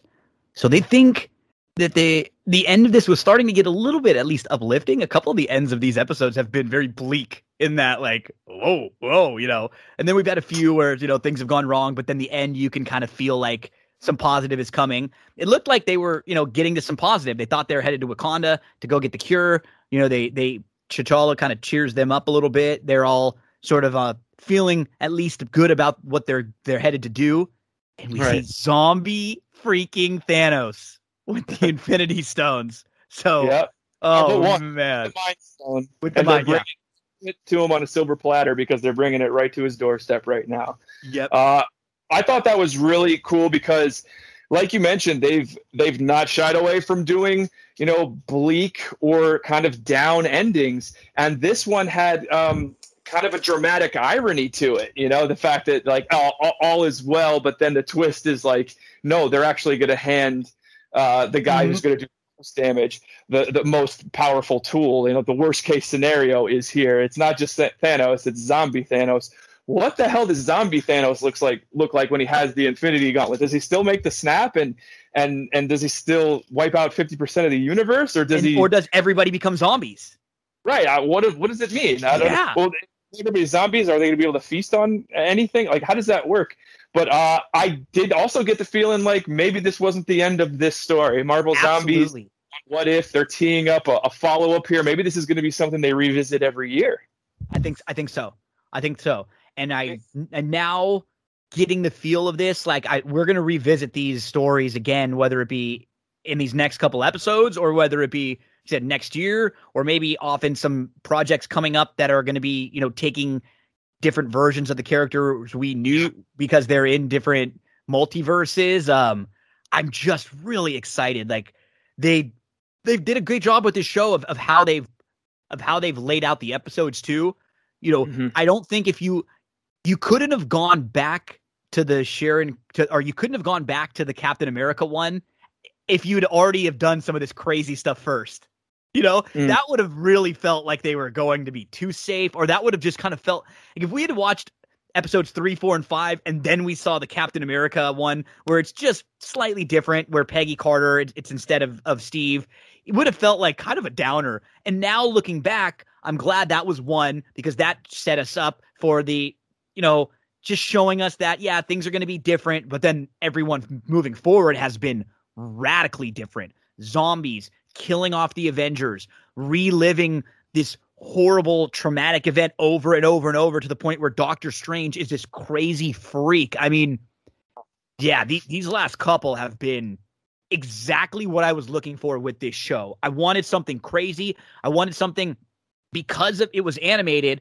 I wanted them to take advantage of that. They're now doing things that they wouldn't have been able to do probably in live action.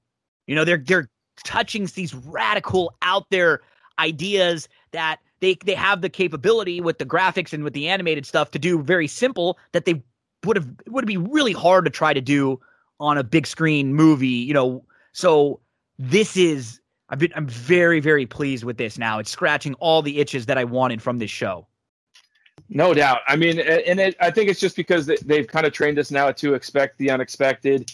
And yeah, they started off with uh, the framework to kind of show us that, yeah, we're going to twist things. We're going to take you uh, down a road that you think you kind of know where it's going. You recognize some things. And then all of a sudden, it's going to take twists and turns. And then all of a sudden, you're going to go for a loop de loop. Everything's going to be upside down, literally. And I think, feel like that's sort of the trajectory of of you know the series so far. Uh, it's a it's a roller coaster, and uh, the the twists and turns and the way that they've kind of manipulated what we kind of already know and expect to see uh, is becoming more and more uh, intricate, more and more uh, uh, just further deviating from the initial path that we saw. So that's keeping it fresh and that's keeping it uh, exciting. They're also doing a good job of making it feel very Marvel. It's familiar in the right ways without feeling trite or without feeling like we're stepping through the you know footsteps that we've already you know walked. It's not repetitive anymore. Now that first one felt repetitive a little bit, and I think that was our our gripe with it. It wasn't bad. It was just oh, okay. We've almost been through this exact same story. yeah. Know? So you can predict where it's going, and and you just kind of have a a model of you know the story from A to Z. Whereas this, you kind of you you you recognize the pieces of the puzzle, but it's creating a, a, a whole different picture in the end. The story mm-hmm. is a different story. You know, we're getting heist stories, we're getting you know a zombie escape you know apocalypse story. We're getting a, a love tragedy. These are different types of stories. Uh, if you strip away the magical elements and the supernatural elements to it, uh, and just made it the like the human drama within the the, the story, uh, they're they're very much different. You know, they would be different movies if they were movies. You know what I mean? They're, they're just a different thing altogether. So that's why it's so fresh. That's why it's a true anthology series, and uh, and that's why it, it's still entertaining after five episodes uh, and after you know showing us things that we've seen before because they they're remixing it in a in a in a enough of a way that it, it just feels fresh and uh, that takes us down, like I said, a road that uh, we feel like we haven't been through before, but we recognize some things. And we uh, are very excited to have you join us along the road for that journey of everything in the world of Marvel, MCU, um, TK. Any uh, any other things you want to uh, mention before uh, we get out of here? I feel like we got a, a lot out, and I just yeah, yeah, the last three for the for me, like two two is really good because of the, the T'Challa stuff, and it's good. It's just so it's different in that it's such like a happy go lucky episode, and then the next three have been murdering the Avengers, crazy Doctor Strange, and zombies. Yeah, and, and I, I it's on a great trajectory. Another thing I've noticed is this is just for me at least. I've been watching every episode twice uh, in preparation for the show, for you know this podcast, uh, just to make sure I don't miss anything. And the second viewing has always just consistently been a more so enjoyable, much better. And it's not know. even like close. A couple of them, I've not like I, I didn't like them, but I was like, oh, okay, you know, afterwards. And I don't know if it was just my own personal viewing habits or like the way me like knowing that the second time, but just noticing so many more things and really getting into it, like feeling that's, that's one of the problems sometimes with animated stuff is that people don't get the feel that they do from a live action TV show or movie or something. And I've I've very much emoted in these last few episodes. I've I've gotten the feels that they wanted me to feel. Exactly, man. I, I don't want to just watch something and and not get caught up in it. I want I want to feel my my uh my blood pressure spike a little bit. Absolutely. I want to feel my go all in. You know, I want, you jump, I jump. Another Titanic reference here. You know, yes. I want to tear up. I want to feel like you know chills run down my spine. Like I want a visceral response from my movies, and if I don't get that from anything, from a story, from a TV a show, song, a, absolutely, yeah, a song, absolutely, all those things. Any art should give you a visceral response on some level. If you're connecting with it, that's that's I think the uh, the hallmark of if you're emotionally connecting with it. It's just it it will move you like in a in a tangible way. And even if it's just a little bit, you got to have a little bit of that going on. And I feel like these episodes bring that. And it's it's tough. Sometimes I'll watch shows uh, looking for that, you know, chasing that dragon, and it just never comes. It doesn't hit. Um, yep. I'm glad that I can I can rely on uh, so, like these Disney Plus shows to to to deliver the goods. Uh, and again, we've said we've made some you know critical things to it. I would not say that this is like my favorite show of all time. That they're breaking you know ground and doing something that's completely never been done before. No, but I think they're they're they're just doing a good job. That's kind of the Marvel way. Like they're yeah. just doing it right they they kind of put their own spin on it and they do it their own way. They keep it consistent and they have a just a solid track record across the board, and that's kind of how their batting average with the show. We'll see how episode six is next week. Uh, we'll also have a recap coming up for you in the next week, maybe week and a half or so. We'll see with uh, of, of Shang-Chi. I'm going to talk with Tim. We're going to see if we can maybe find out a time where we can go watch it together. And, uh, and then maybe we'll resurface in a few days and, uh, and come together for a recap of that one. Very excited. Everything I've read and heard has uh, been very positive. But like we said, I don't like to get into spoilers or I don't even like to get into too much about the plot stuff, but just I'm, I'm I'm curious sometimes in the response, and I haven't seen people saying, "Oh, it sucked" or anything like that. For for Shang Chi, you know what? I've tried to avoid, like I say, uh, uh, you know, trailers and stuff like that. But I've heard positive uh, buzz about it. I think I've mm-hmm. seen really high audience uh, audience scores and Rotten Tomato scores uh, from the critics uh, on both fronts. And I think you know, Twitter, social media. I've heard a lot of positivity about it. Haven't really heard a lot from my circle of friends and people at work and stuff. Like, what, there's not a whole lot of water cooler buzz about it, which I don't know that there really even is much of a water cooler these days with our Zoom culture. uh, and whatnot. My my my work. Uh, I don't know what your situation is, but when I go to work, it's it's totally different now. Uh, there's a lot more social distancing and stuff like that. So maybe I just don't have my finger on the pulse. But um, it generally just seems like it's positive stuff. I'm still yeah. all in. I, it's going to be cool. I I know you just sent me an article, something about uh, maybe some trouble with China. Yeah, uh, that coming out. Which is I know, which is just so whack. It was like something that that was said in an interview that was you know, truth being said, and it's just it's so weird. But uh, but as far as the movie is concerned, yeah, I've, I haven't tried to, to look to see anything about the plot and stuff, but I haven't seen people saying, "Oh, that sucks," or "I hated it," or this or that. So, um, positive vibes so far. As uh, we will go see Shang Chi very soon, and we will talk to it, uh, talk to you about it right here on That's What G Said. I think there's nine episodes of What If, so we are now uh, at the the second half of this uh, of this show. We'll have a few more episodes to discuss, and then plenty more Marvel MCU projects uh, later on in the year. Hawkeye too, and we're going to get into to Spider Man, and then you know the beginning of next year uh, into Doctor Strange. We're going to have the Eternals coming up at the end of this year also. So still plenty of content ahead, and uh, we will be your one stop shop and your home base to hear everything about Marvel and MCU. Make sure to give Tim a follow at Tim is not funny. You can give him a follow on Twitter there or on Instagram, and you can check out his music project Ice Cream Fire. Give that a download anywhere uh, you you uh, download music.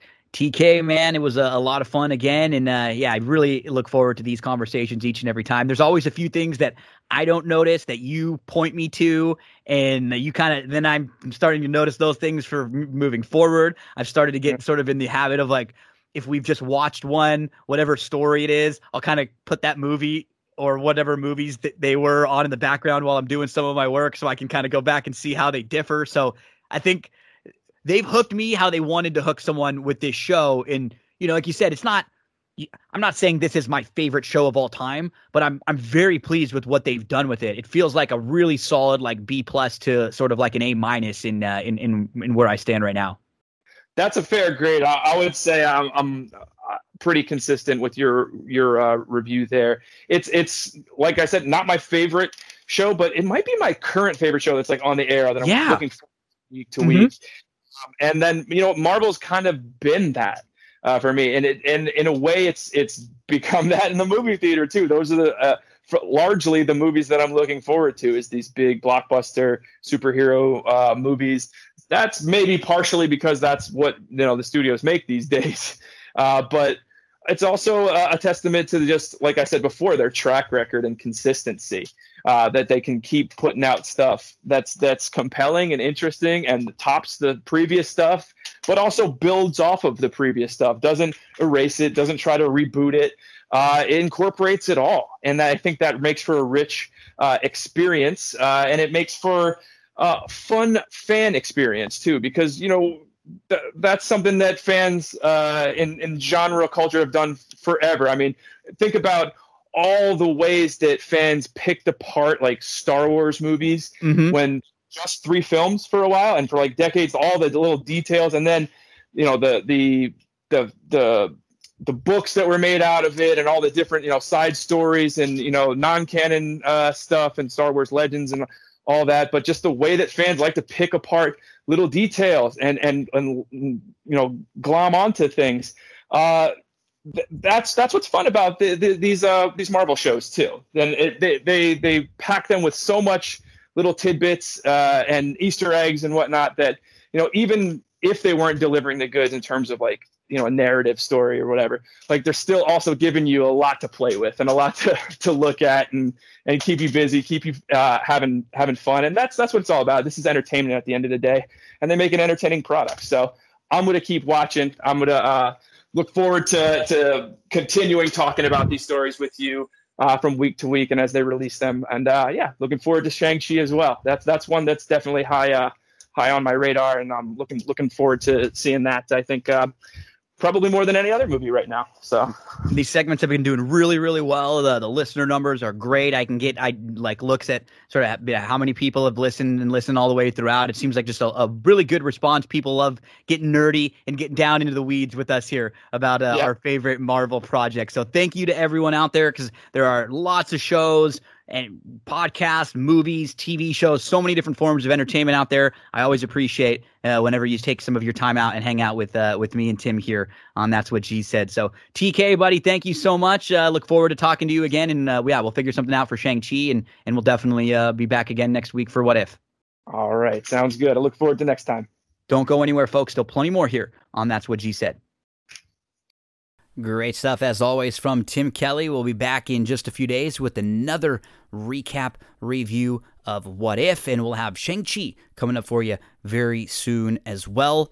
Uh, before we get out of here, have to let you know about ceracandles.com, C E R A candles.com. All natural soy wax candles, free from the toxins, the carcinogens, the pollutants that are in a lot of the other leading candle brands. That promo code GINO will get you 10% off your purchase. Check out ceracandles.com. Big thank you to TK for helping out there this week. Uh, we'll be back in just a few days again to get you all set up for NFL Week 2. We'll have some big racing for the weekend. I think there's some uh, Woodbine racing this weekend and some Churchill that we're going to be taking a look at for Saturday. And those game by game previews for the NFL. We'll check on anything happening in the world of, uh, of baseball and We'll get you this week in wrestling with Chad Cooper. Another loaded installment of That's What G Said coming up in just a few days. Till then, my friends, have a good one. Talk to you soon.